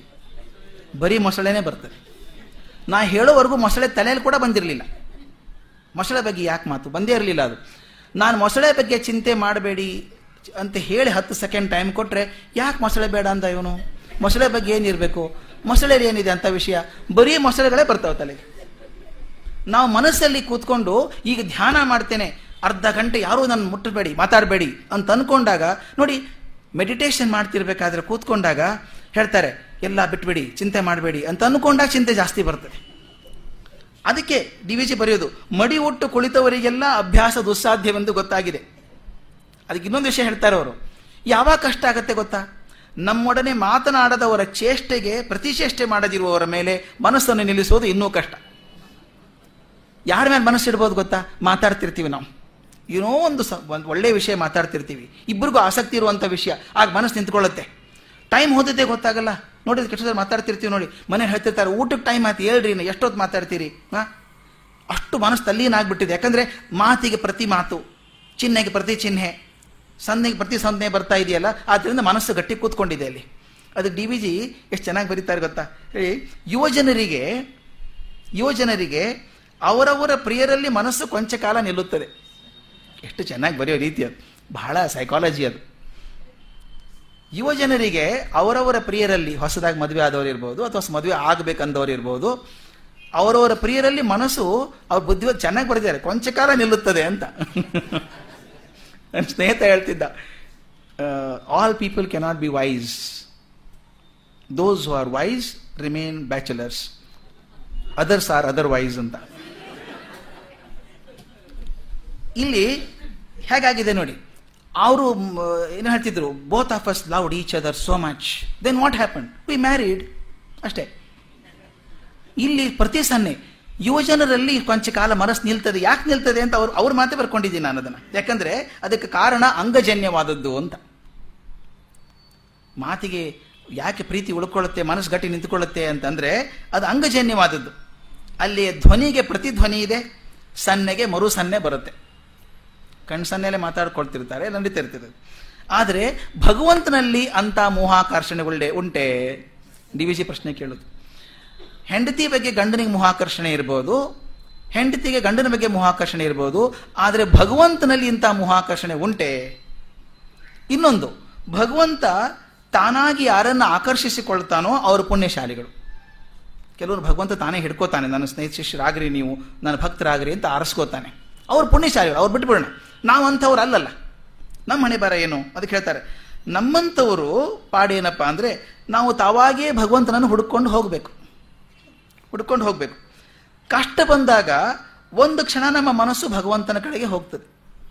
ಕಷ್ಟ ಬಂದಾಗ ಮಾತ್ರ ಒಂದು ಕ್ಷಣ ಹೋಗ್ತದೆ. ಅದು ಹೋಗೋದು ಯಾವುದಕ್ಕೆ ಅದು? ಮನೆಯಲ್ಲಿ ತಕ್ಷಣ ಲೈಟ್ ಹೋದರೆ ಬ್ಯಾಟ್ರಿ ಹುಡುಕ್ತೀವಿ. ಬ್ಯಾಟ್ರಿ ಎಲ್ಲಿದೆ ನೋಡ್ರಿ? ಬ್ಯಾಟ್ರಿ ಬಗ್ಗೆ ಏನು ಪ್ರೀತಿ ಇಲ್ಲ ನನಗೆ. ಆ ಕ್ಷಣಕ್ಕೆ ಕಾಣಿಸ್ಬೇಕಲ್ಲ ಬೆಳಕು ಅದು ಬ್ಯಾಟ್ರಿ ಬೇಕು. ಕಷ್ಟಕ್ಕೆ ಒಂದು ದಾರಿ ಅದು. ಅದಕ್ಕೆ ಭಗವಂತನ ಕಡೆಗೆ ಒಂದು ಕ್ಷಣ ಹೋಗ್ತದೆ. ಮರು ಕ್ಷಣ ಮತ್ತೊಂದು ಕಡೆಗೆ ತಿರುಗುತ್ತದೆ. ಇಂಥ ಚಂಚಲವಾದ ಚ ಮನಸ್ಸನ್ನು ನಿಲ್ಲಿಸಲು ಅದಕ್ಕೇನು ಮಾಡಬೇಕಾಗಾದ್ರೆ ಭಗವಂತ ಇನ್ನೊಂದು ಹಾದಿ ಹೇಳ್ತಾನೆ. ಎಷ್ಟು ಹಾದಿ ಹೇಳ್ತಾನೆ. ಹೀಗೆ ಮಾಡು, ಇದಾಗಲ್ವಾ? ಹೀಗೆ ಮಾಡು, ಇದಾಗಲ್ವಾ? ಹೀಗೆ ಮಾಡು ಹಂತ ಹಂತವಾಗಿ ಕೊಡ್ತಾ ಹೋಗ್ತಾನೆ. ಇಲ್ಲಿ ಹೇಳ್ತಾನೆ, ಕರ್ಮ ಮಾಡು ಅಂತಾನೆ. ಅಭ್ಯಾಸೇಪ್ಯ ಬ ಸಮರ್ಥೋಸಿ ಮತ್ಕರ್ಮ ಪರಮೋಭವ ಮದರ್ಥಮಪಿ ಕರ್ಮಾಣಿ ಕುರ್ವನ್ ಸಿದ್ಧಿಮಾಪ್ಯಸಿ ಅಂತ. ಅಭ್ಯಾಸ ಯೋಗ ನಿನಗೆ ಸಾಧ್ಯವಾಗದೆ ಹೋದರೆ, ಅದು ಆಗದೆ ಹೋದ್ರಪ್ಪ. ನಿನಗೇನು ಹೇಳಿದೆ ಮೊದಲು ನಾನು? ಮನಸ್ಸನ್ನು ಸ್ಥಿರವಾಗಿ ಇಡಬೇಕು ಅಂದೆ. ಅದಾಗಲಿಲ್ವಾ? ಅಭ್ಯಾಸ ಮಾಡು ಅಂದೆ. ಅಭ್ಯಾಸ ಆಗದೆ ಹೋದ್ಬಿಟ್ಟು ಇದನ್ನು ಮಾಡು, ಏನು ಮಾಡಬೇಕು? ನನಗಾಗಿ ಕಾರ್ಯಗಳನ್ನು ಮಾಡೋಕ್ಕೆ ಪ್ರಯತ್ನ ಮಾಡು. ಕೆಲಸ ಮಾಡು. ನನಗಾಗಿ ಕರ್ಮಗಳನ್ನು ಮಾಡುವುದಾದರೆ ಸಿದ್ಧಿಯನ್ನು ಪಡಿತೀಯ ಅಂತ ಹೇಳಿದರು. ಕರ್ಮ ಮಾಡೋದೇನೋ ಸರಿ. ತಾವು ಗಮನಿಸಿದಿರಿ. ಮನೆಯಲ್ಲಿ ಏನಾದರೂ ಕೆಲಸ ಮಾಡ್ತಿರ್ಬೇಕಾದ್ರೆ ಮನಸ್ಸು ಎಷ್ಟು ಏಕಾಗ್ರ ಆಗಿರುತ್ತೆ ಗೊತ್ತಾ? ಮಕ್ಕಳು ಆಟ ಆಡ್ಬೇಕಾದ್ರೆ ನೋಡಬೇಕು. ಸಣ್ಣ ಸಣ್ಣ ಮಕ್ಕಳು ಒಂದು ಬಲೂನ್ ಕೊಟ್ಬಿಡಿ, ಅರ್ಧ ಗಂಟೆ ಆಡ್ತಾವೆ ಮಕ್ಕಳು ಒಂದು ಆಟಿಕೆ ಕೊಟ್ಟರೆ ಅರ್ಧ ಗಂಟೆ ಜಗತ್ತೇನು ಗೊತ್ತೇ ಇಲ್ಲ. ಅದು ಬೇಜಾರಾದಾಗ ಎಸೆದ್ಬಿಟ್ಟು ಮಾತಾಡೋಕೆ ಶುರು ಮಾಡ್ತಾವೆ ಅಷ್ಟೇ. ನಾವು ದೊಡ್ಡವ್ರು ಹಾಗೆ ಅಲ್ವಾ? ಈ ಕಾರ್ಪೆಂಟರ್ ಕೆಲಸ ಮಾಡ್ತಿರ್ಬೇಕಾದ್ರೆ ನೋಡಿ, ಎಷ್ಟು ಚೆನ್ನಾಗಿ ಮಾಡ್ತಾ ಇರ್ತಾನೆ, ಅವ್ನು ಅಳತೆ ಹಾಕ್ತಾನೆ, ಇದು ಮಾಡ್ತಾನೆ. ಅವ್ನು ಎಷ್ಟು ತಲ್ಲೀನ ಆಗ್ಬಿಟ್ಟಿದೆ, ಮನಸ್ಸು ಅಂದರೆ ಜಗತ್ತಲ್ಲಿ ಬೇರೆ ಕಡೆ ಕೇಂದ್ರೀಕೃತ ಆಗಿಲ್ಲ. ಮನಸ್ಸು ನಿಂತಿದೆ, ಸ್ಥಿರವಾಗಿ ನಿಂತಿದೆ ಕೆಲಸ ಮಾಡುವಾಗ. ಅದಕ್ಕೆ ಡಿ ವಿಜಿ ಬರೀತಾರೆ, ಕೈ ಮೈಗಳು ಸೇರಿ ಕೆಲಸ ಮಾಡುವಾಗ ಮನಸ್ಸು ಅತ್ತಿತ್ತ ಚಲಿಸದೆ ಏಕಾಗ್ರವಾಗಿರುತ್ತದೆ ಒಬ್ಬ ಇಲೆಕ್ಟ್ರಿಷಿಯನ್ ಮೇಲೆ ಹತ್ತಿ ಕೆಲಸ ಮಾಡ್ತಿರ್ತಾನೆ ಕಂಬದ ಮೇಲೆ ನಿಂತ್ಕೊಂಡು ಮಾಡ್ತಾ ಇರ್ತಾನೆ. ಮನಸ್ಸು ಎಷ್ಟು ಏಕಾಗ್ರ ಆಗಿರುತ್ತೆ ಗೊತ್ತಾ? ತಪ್ಪಿದ್ರೆ ಶಾಕ್ ಹೊಡಿತದೆ ಅವನಿಗೆ. ಅಷ್ಟು ಕೇರ್ಫುಲ್ ಆಗಿ ಮಾಡ್ತಾನೆ. ಅಂದ್ರೆ ಕೈ, ಮೈ ಸೇರಿದಾಗ ಕೆಲಸ ಮಾಡುವಾಗ, ಕರ್ತವ್ಯ ಮಾಡುವಾಗ ಮನಸ್ಸು ಏಕಾಗ್ರ ಆಗಿರುತ್ತೆ ಒಪ್ಕೊಳ್ಳೋಣ. ಡಿ ವಿ ಹೇಳ್ತಾರೆ, ಅದು ಸುಲಭ. ಅದು ಇನ್ನೊಂದು ಸುಲಭವೇ? ಇನ್ನೊಂದು ಯಾವುದು ಸುಲಭ? ಭಗವಂತ ಹೇಳೋದು, ನನಗಾಗಿ ಕರ್ಮಗಳನ್ನು ಮಾಡುವುದಾದರೆ ನಾನು ಸಿಗ್ತೇನೆ ಅಂತ. ತನಗೋಸ್ಕರ ಮಾಡ್ತಾನೆ ಕೆಲಸ ಅವನು. ಹಾಕೊಟ್ಟಿದ್ದಾರೆ ಇಷ್ಟು ಮಾಡಬೇಕು ಅಂತ.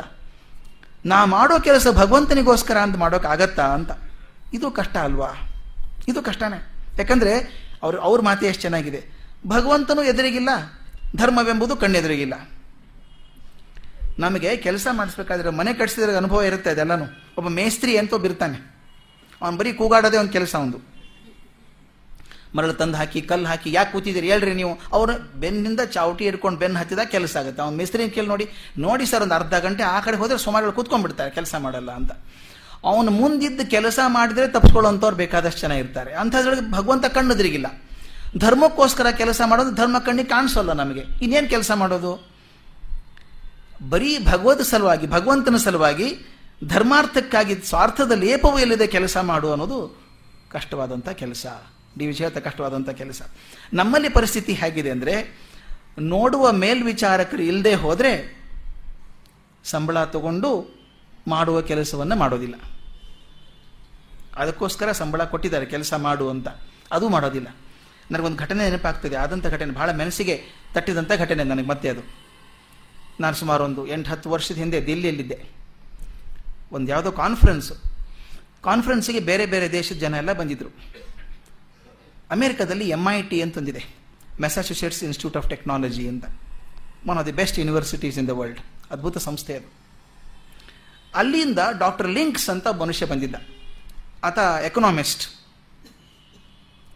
ಅವನು ಬಂದಿದ್ದವನು. ಬಹಳ ದೊಡ್ಡ ಮನುಷ್ಯ. ಅವನಿಗೆ ನೋಬೆಲ್ ಪ್ರಶಸ್ತಿ ಬರುತ್ತೆ ಅಂತ ಕೂಡ ಮಾತಿದೆ ಈಗ. ಏನಿ ಮೊಮೆಂಟ್ ಅವನು ನೋಬೆಲ್ ಪ್ರಶಸ್ತಿ ಬರ್ಬೋದು. ಅಷ್ಟು ದೊಡ್ಡ ಮನುಷ್ಯ. ಅವನು ಬಂದಾಗ ಕಾನ್ಫರೆನ್ಸ್ ಅಲ್ಲಿ ಇದ್ವಲ್ಲ, ದೂರದರ್ಶನ ಕೇಂದ್ರದವರಿಗೆ ಗೊತ್ತಾಯಿತು. ಡಾಕ್ಟರ್ ಲಿಂಕ್ಸ್ ಬಂದಿದ್ದಾರೆ.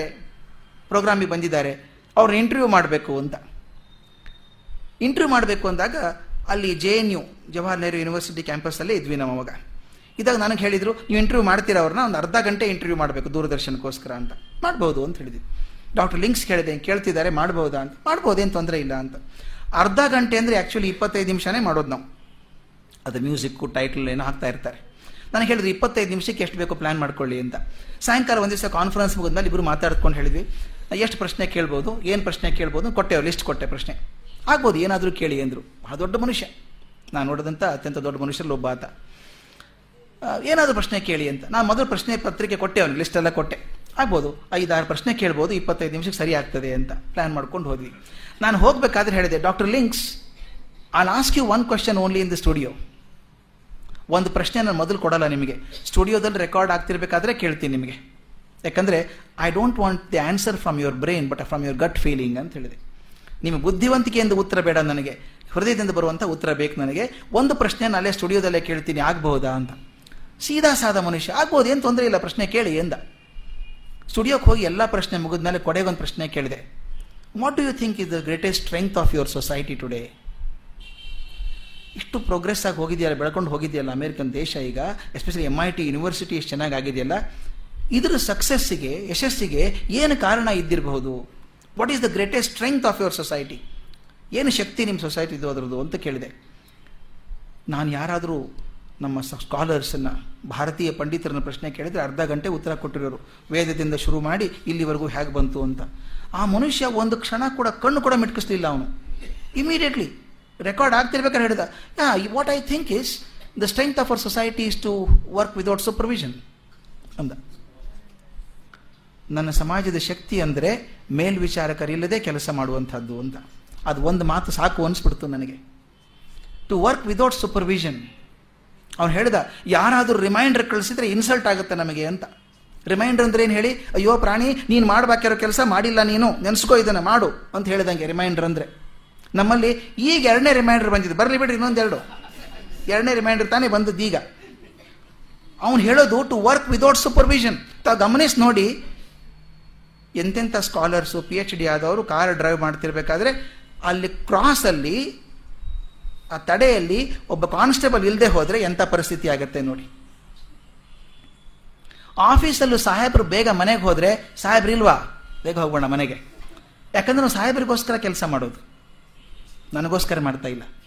ಅವನು ಹೇಳೋದು ಟು ವರ್ಕ್ ವಿದೌಟ್ ಸೂಪರ್ವಿಷನ್ ನಾನು ನನಗೆ ಯಜಮಾನ ಆಗೋದು ಯಾವಾಗ?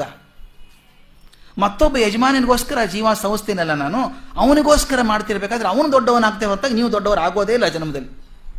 ಎಲ್ಲಿವರೆಗೂ ನಾನು ನನಗೋಸ್ಕರ ಕೆಲಸ ಮಾಡಲ್ವೋ, ನಾನು ದೊಡ್ಡವನಾಗಲ್ಲ. ಇಲ್ಲಿ ಅದು ಚೆನ್ನಾಗಿ ಹೇಳ್ತಾರೆ, ಮೇಲ್ವಿಚಾರಕರು ಇಲ್ಲದೆ ಇದ್ದಾಗ ಸಂಬಳ ಕೊಟ್ಟರು ಕೂಡ ಕೆಲಸ ಮಾಡದೇ ಇರುವಂಥ ಜನ ಇರುವಾಗ ಭಗವಂತ ಕಣ್ಣಿಗೆ ಕಾಣಿಸೋಲ್ಲ, ಧರ್ಮ ನನ್ನ ಕಣ್ಣಿಗೆ ಸಿಕ್ಕಿಲ್ಲ. ಅದಕ್ಕೋಸ್ಕರ ಕೆಲಸ ಮಾಡುವಂದ್ರೆ ಯಾರು ಮಾಡ್ತಾರೆ? ಈ ಪ್ರಶ್ನೆ ಅರ್ಜುನನಿಗೆ ಬಂತು. ಬಹುಮಂದಿ ಸ್ವಲಾಭ ಅಪೇಕ್ಷೆಯನ್ನು ಇಟ್ಟುಕೊಂಡೇ ಕೆಲಸ ಮಾಡೋದು ಅವ್ರು ಹಾಗೆ ಮಾಡಲಿ, ಏನು ತೊಂದರೆ ಇಲ್ಲ. ಲಾಭ ಇರೋದು ಬೇಡ ಅಂತಲ್ಲ. ಕೆಲಸ ಮಾಡುವವರು, ಕೃಷ್ಣ ಮತ್ತೊಂದು ಆಪ್ಷನ್ ಕೊಡ್ತಾನೆ. ಹೋಗ್ಲಪ್ಪ, ನೀನು ಪೂರ್ತಿ ಎಲ್ಲ ಬಿಟ್ಟು ಮಾಡಬೇಕು ಅಂತ ಹೇಳಲ್ಲ. ಮಾಡು. ನಿನಗೆ ಪ್ರತಿಫಲ ಬರುತ್ತಲ್ಲ ಕೆಲಸಕ್ಕೆ? ಪ್ರತಿಫಲ ಬಂದದ್ದನ್ನ ಈಶ್ವರಾಧೀನ ಅಂತನ್ನು. ನೀನು ಕೆಲಸ ಮಾಡಿದ ಪ್ರತಿಫಲ ಬರುತ್ತಲ್ಲ, ಅದು ಭಗವಂತನ ಕೃಪೆ ಅಂದ್ಕೊಂಡು ತಗೋ. ಸಾಕಲ್ವಾ? ಅಷ್ಟು ಮಾಡು ಅಂತ ಹೇಳ್ತಾನೆ. ಇಲ್ಲಿ ಬಹಳ ಮುಖ್ಯವಾದ ಮಾತನ್ನು ಡಿ ವಿ ಜಿ ತಗೋತಾರೆ. ಬಹುಶಃ ಆ ಪುಸ್ತಕ ಓದಿದರೆ ನನಗನ್ಸುತ್ತೆ ಸತ್ವ ಅಲ್ಲಿದೆ ಅನಿಸ್ತು ಆ ಇಡೀ ಅಧ್ಯಾಯ ಸತ್ವನ ಡಿ ವಿ ಜಿಯಲ್ಲಿ ತಗೊಂಡಿದ್ದಾರೆ. ನನ್ನ ಸಾಧನೆ ನಾನು ಮಾಡಿದ್ದು ಅನ್ನೋ ಅಹಂಕಾರ ಬದಿಗಿಟ್ಟು ಈ ಬಂದಂಥ ಫಲಾಫಲಗಳು ನನ್ನ ಸ್ವಂತದ್ದಲ್ಲ, ಭಗವಂತನ ಆಜ್ಞೆ ಅಂತ ಸ್ವೀಕಾರ ಮಾಡು, ಆ ಕೂಡ ನಾನು ಪಡಿತೀಯ ಅಂತ ಹೇಳ್ತಾನೆ. ನೋಡಿ ಹಂತ ಹೇಗಿದೆ. ಮೊದಲು ಮನಸ್ಸನ್ನು ಸ್ಥಿರ ಮಾಡ್ಕೊ. ಆಗಲಿಲ್ವಾ? ಅಭ್ಯಾಸ ಮಾಡು. ಅಭ್ಯಾಸ ಮಾಡದಿದ್ರೆ ಕರ್ಮ ಮಾಡು. ಧರ್ಮಕ್ಕೋಸ್ಕರ ಅಂತ ಕರ್ಮ ಮಾಡು. ಅದು ಆಗಲಿಲ್ವ ನಿನಗೆ? ಬ ಕೆಲಸ ಮಾಡು, ಫಲ ತಗೋ. ಫಲ ಬಂದಿದೆಯಲ್ಲ, ಅದನ್ನು ಭಗವಂತನ ಕೃಪೆ ಅಂತ ಅನ್ಕೋ. ಅಷ್ಟಾದರೂ ಸಾಕು ನನಗೆ, ಅಂತ ಹೇಳ್ತಾನೆ. ಇಲ್ಲಿ ಒಂದು ಪ್ರಶ್ನೆ ಡಿ ವಿಜಯ್ ಕೇಳ್ತಾರೆ. ಕರ್ಮಫಲ ತ್ಯಾಗ ಅಂದ್ರೆ ಏನು? ಎಲ್ಲರೂ ಮಾತಾಡ್ತೀವಿ, ಕರ್ಮಫಲ ತ್ಯಾಗ ಮಾಡಬೇಕು, ಕರ್ಮಫಲ ತ್ಯಾಗ ಮಾಡಬೇಕು ಅಂತ ಹೇಳ್ತೀವಿ. ಭಾಳ ದೊಡ್ಡ ಮಾತಿದು, ಅದನ್ನು ಸ್ಪಷ್ಟ ಮಾಡ್ಕೋಬೇಕು ಹೇಳ್ತಾರೆ ಅವರು. ಇದನ್ನು ಸ್ಪಷ್ಟ ಮಾಡ್ಕೊಳ್ಳದೆ ಹೋದರೆ, ಇದು ಬರೀ ಗಂಭೀರವಾದ ಒಂದು ಮಾತಾಗ್ತದೆ ವಿನಃ ನಮ್ಮ ಜೀವನ ಕಂಟೋದಿಲ್ಲ. ಕರ್ಮಫಲ ತ್ಯಾಗ ಅಂದ್ರೆ ಏನು? ಎಷ್ಟು ಚೆನ್ನಾಗಿ ಡಿಸ್ಕಸ್ ಮಾಡಿದ್ದಾರೆ ಅದನ್ನು ಅದ್ಭುತ. ಹೇಳ್ತಾರೆ, ಇಂಥ ಮಾತು ಸಾಕಷ್ಟು ಕೇಳಿದೀವಿ ನಾವು. ಮಾ ಫಲೇಶು ಕದಾಚನ ಅನ್ನೋದಾಗಲಿ, ಮಾ ಫರ್ ಕರ್ಮಫಲ ಹೇತುರ್ಭು ಅನ್ನೋದಾಗಲಿ, ತ್ಯಕ್ತ್ವ ಕರ್ಮಫಲ ಸಂಗಮ್ ಅನ್ನೋದು, ಯುಕ್ತ ಕರ್ಮಫಲಂ ತ್ಯಕ್ತ್ವ ಅಂತ ಅನ್ನೋದು, ಇದೆಲ್ಲ ಮಾತು ಕೇಳಿದೀವಿ. ಕೇಳೋಕೆ ಚಂದ. ಹಾಗಾದರೆ ಕರ್ಮಫಲ ತ್ಯಾಗ ಮಾಡೋದಂದ್ರೆ ಏನು? ಅದು ಹೇಳ್ತಾರೆ, ಕರ್ಮವನ್ನು ಮಾಡಿ ಫಲವನ್ನು ನಿರಾಕರಿಸುವುದು ಫಲತ್ಯಾಗವೇ ಅಂತ. ಕರ್ಮ ಮಾಡಿ ಫಲ ಬಂದಾಗ, ಫಲ ಬೇಡ ಅಂತ ನಿರಾಕರಣೆ ಮಾಡೋದು ಕರ್ಮಫಲ ತ್ಯಾಗವೇ ಅಂತ. ಅವರು ಉದಾಹರಣೆ ಕೊಡೋದು, ಅವ್ರದೇ ಮಾತದು. ನಾನು ಬೇರೆ ಬರೆಯೋಕ್ಕಾಗಲಿಲ್ಲ ಅವ್ರು ಹೇಳ್ತಾರೆ, ಅಡುಗೆ ಮಾಡಿ, ನಾನು ಮಾಡಿದ ಕರ್ಮ ಮುಗಿಯಿತು ಇನ್ನು ಫಲದ ಚಿಂತೆ ಏಕೆ? ಎಂದು ಯಾರಾದರೂ ಊಟ ಮಾಡದೆ ಆಚೆಗೆ ಎಸಿತಾರಾ? ಅಡುಗೆ ಮಾಡೋದು ನನ್ನ ಕೆಲಸಪ್ಪ, ನನ್ನ ಕರ್ಮ ಅದು. ಅಡುಗೆ ಆದ್ನ ತಿನ್ನಬೇಕು ಅಂದರೆ ಫಲ ತಿಂದಂಗೆ ಆಯ್ತಲ್ಲ, ಬೇಡ ಅಂತ ಹಸಿತಾರೆ ಯಾರಾದರೂ? ತೋಟ ಬೆಳೆಸಿ, ಗಿಡದಲ್ಲಿ ಹಣ್ಣು ಬಿಟ್ಟಾಗ, ಛೇ, ನನಗೇಕೆ ಹಣ್ಣು? ಎಂದು ತಿಪ್ಪಿಗೆ ಹಾಕುವುದೇ, ಅದು ಕರ್ಮಫಲ ತ್ಯಾಗವೇ. ತಾನು ಮಾಡಿದ ಅಡಿಗೆಯ ಸುವಾಸನೆ, ಅಡಿಗೆ ಮಾಡ್ಬೇಕಾದ್ರೆ ಒಳ್ಳೆ ವಾಸನೆ ಬಂದಾಗ, ವಾಸನೆ ಬಂತಂದ್ರೆ ಅಯ್ಯೋ, ನಾ ಫಲ ಪಡ್ಕೊಂಡಂಗೆ ಆಯ್ತಲ್ಲ? ಅಂತ ಅನ್ಕೊಳ್ಳೋ ಸರಿನಾ? ದುಃಖ ಪಡಬೇಕೆ? ಅಯ್ಯೋ, ಫಲ ತೊಗೊಂಡ್ಬಿಟ್ಟು ನಾನು ದುಃಖ ಪಡಬೇಕೆ? ಅಥವಾ, ತಾನು ಮಾಡಿದ ಅಡಿಗೆ ರುಚಿ ಚೆನ್ನಾಗಿದೆ ಅಂತ ಅಂದ್ಬಿಟ್ರೆ, ಫಲ ಅಪೇಕ್ಷೆ ಮಾಡಿದಂಗೆ ಆಯ್ತೋ? ಅಡಿಗೆ ಚೆನ್ನಾಗಿದೆ ಅಂತ ತಕ್ಷಣ, ನೋಡಿ, ಅಡಿಗೆ ಮಾಡಿದ ಫಲ ತಿಂದ್ರು ನೋಡಿ, ಅವರೇ ತಿಂದ್ರು.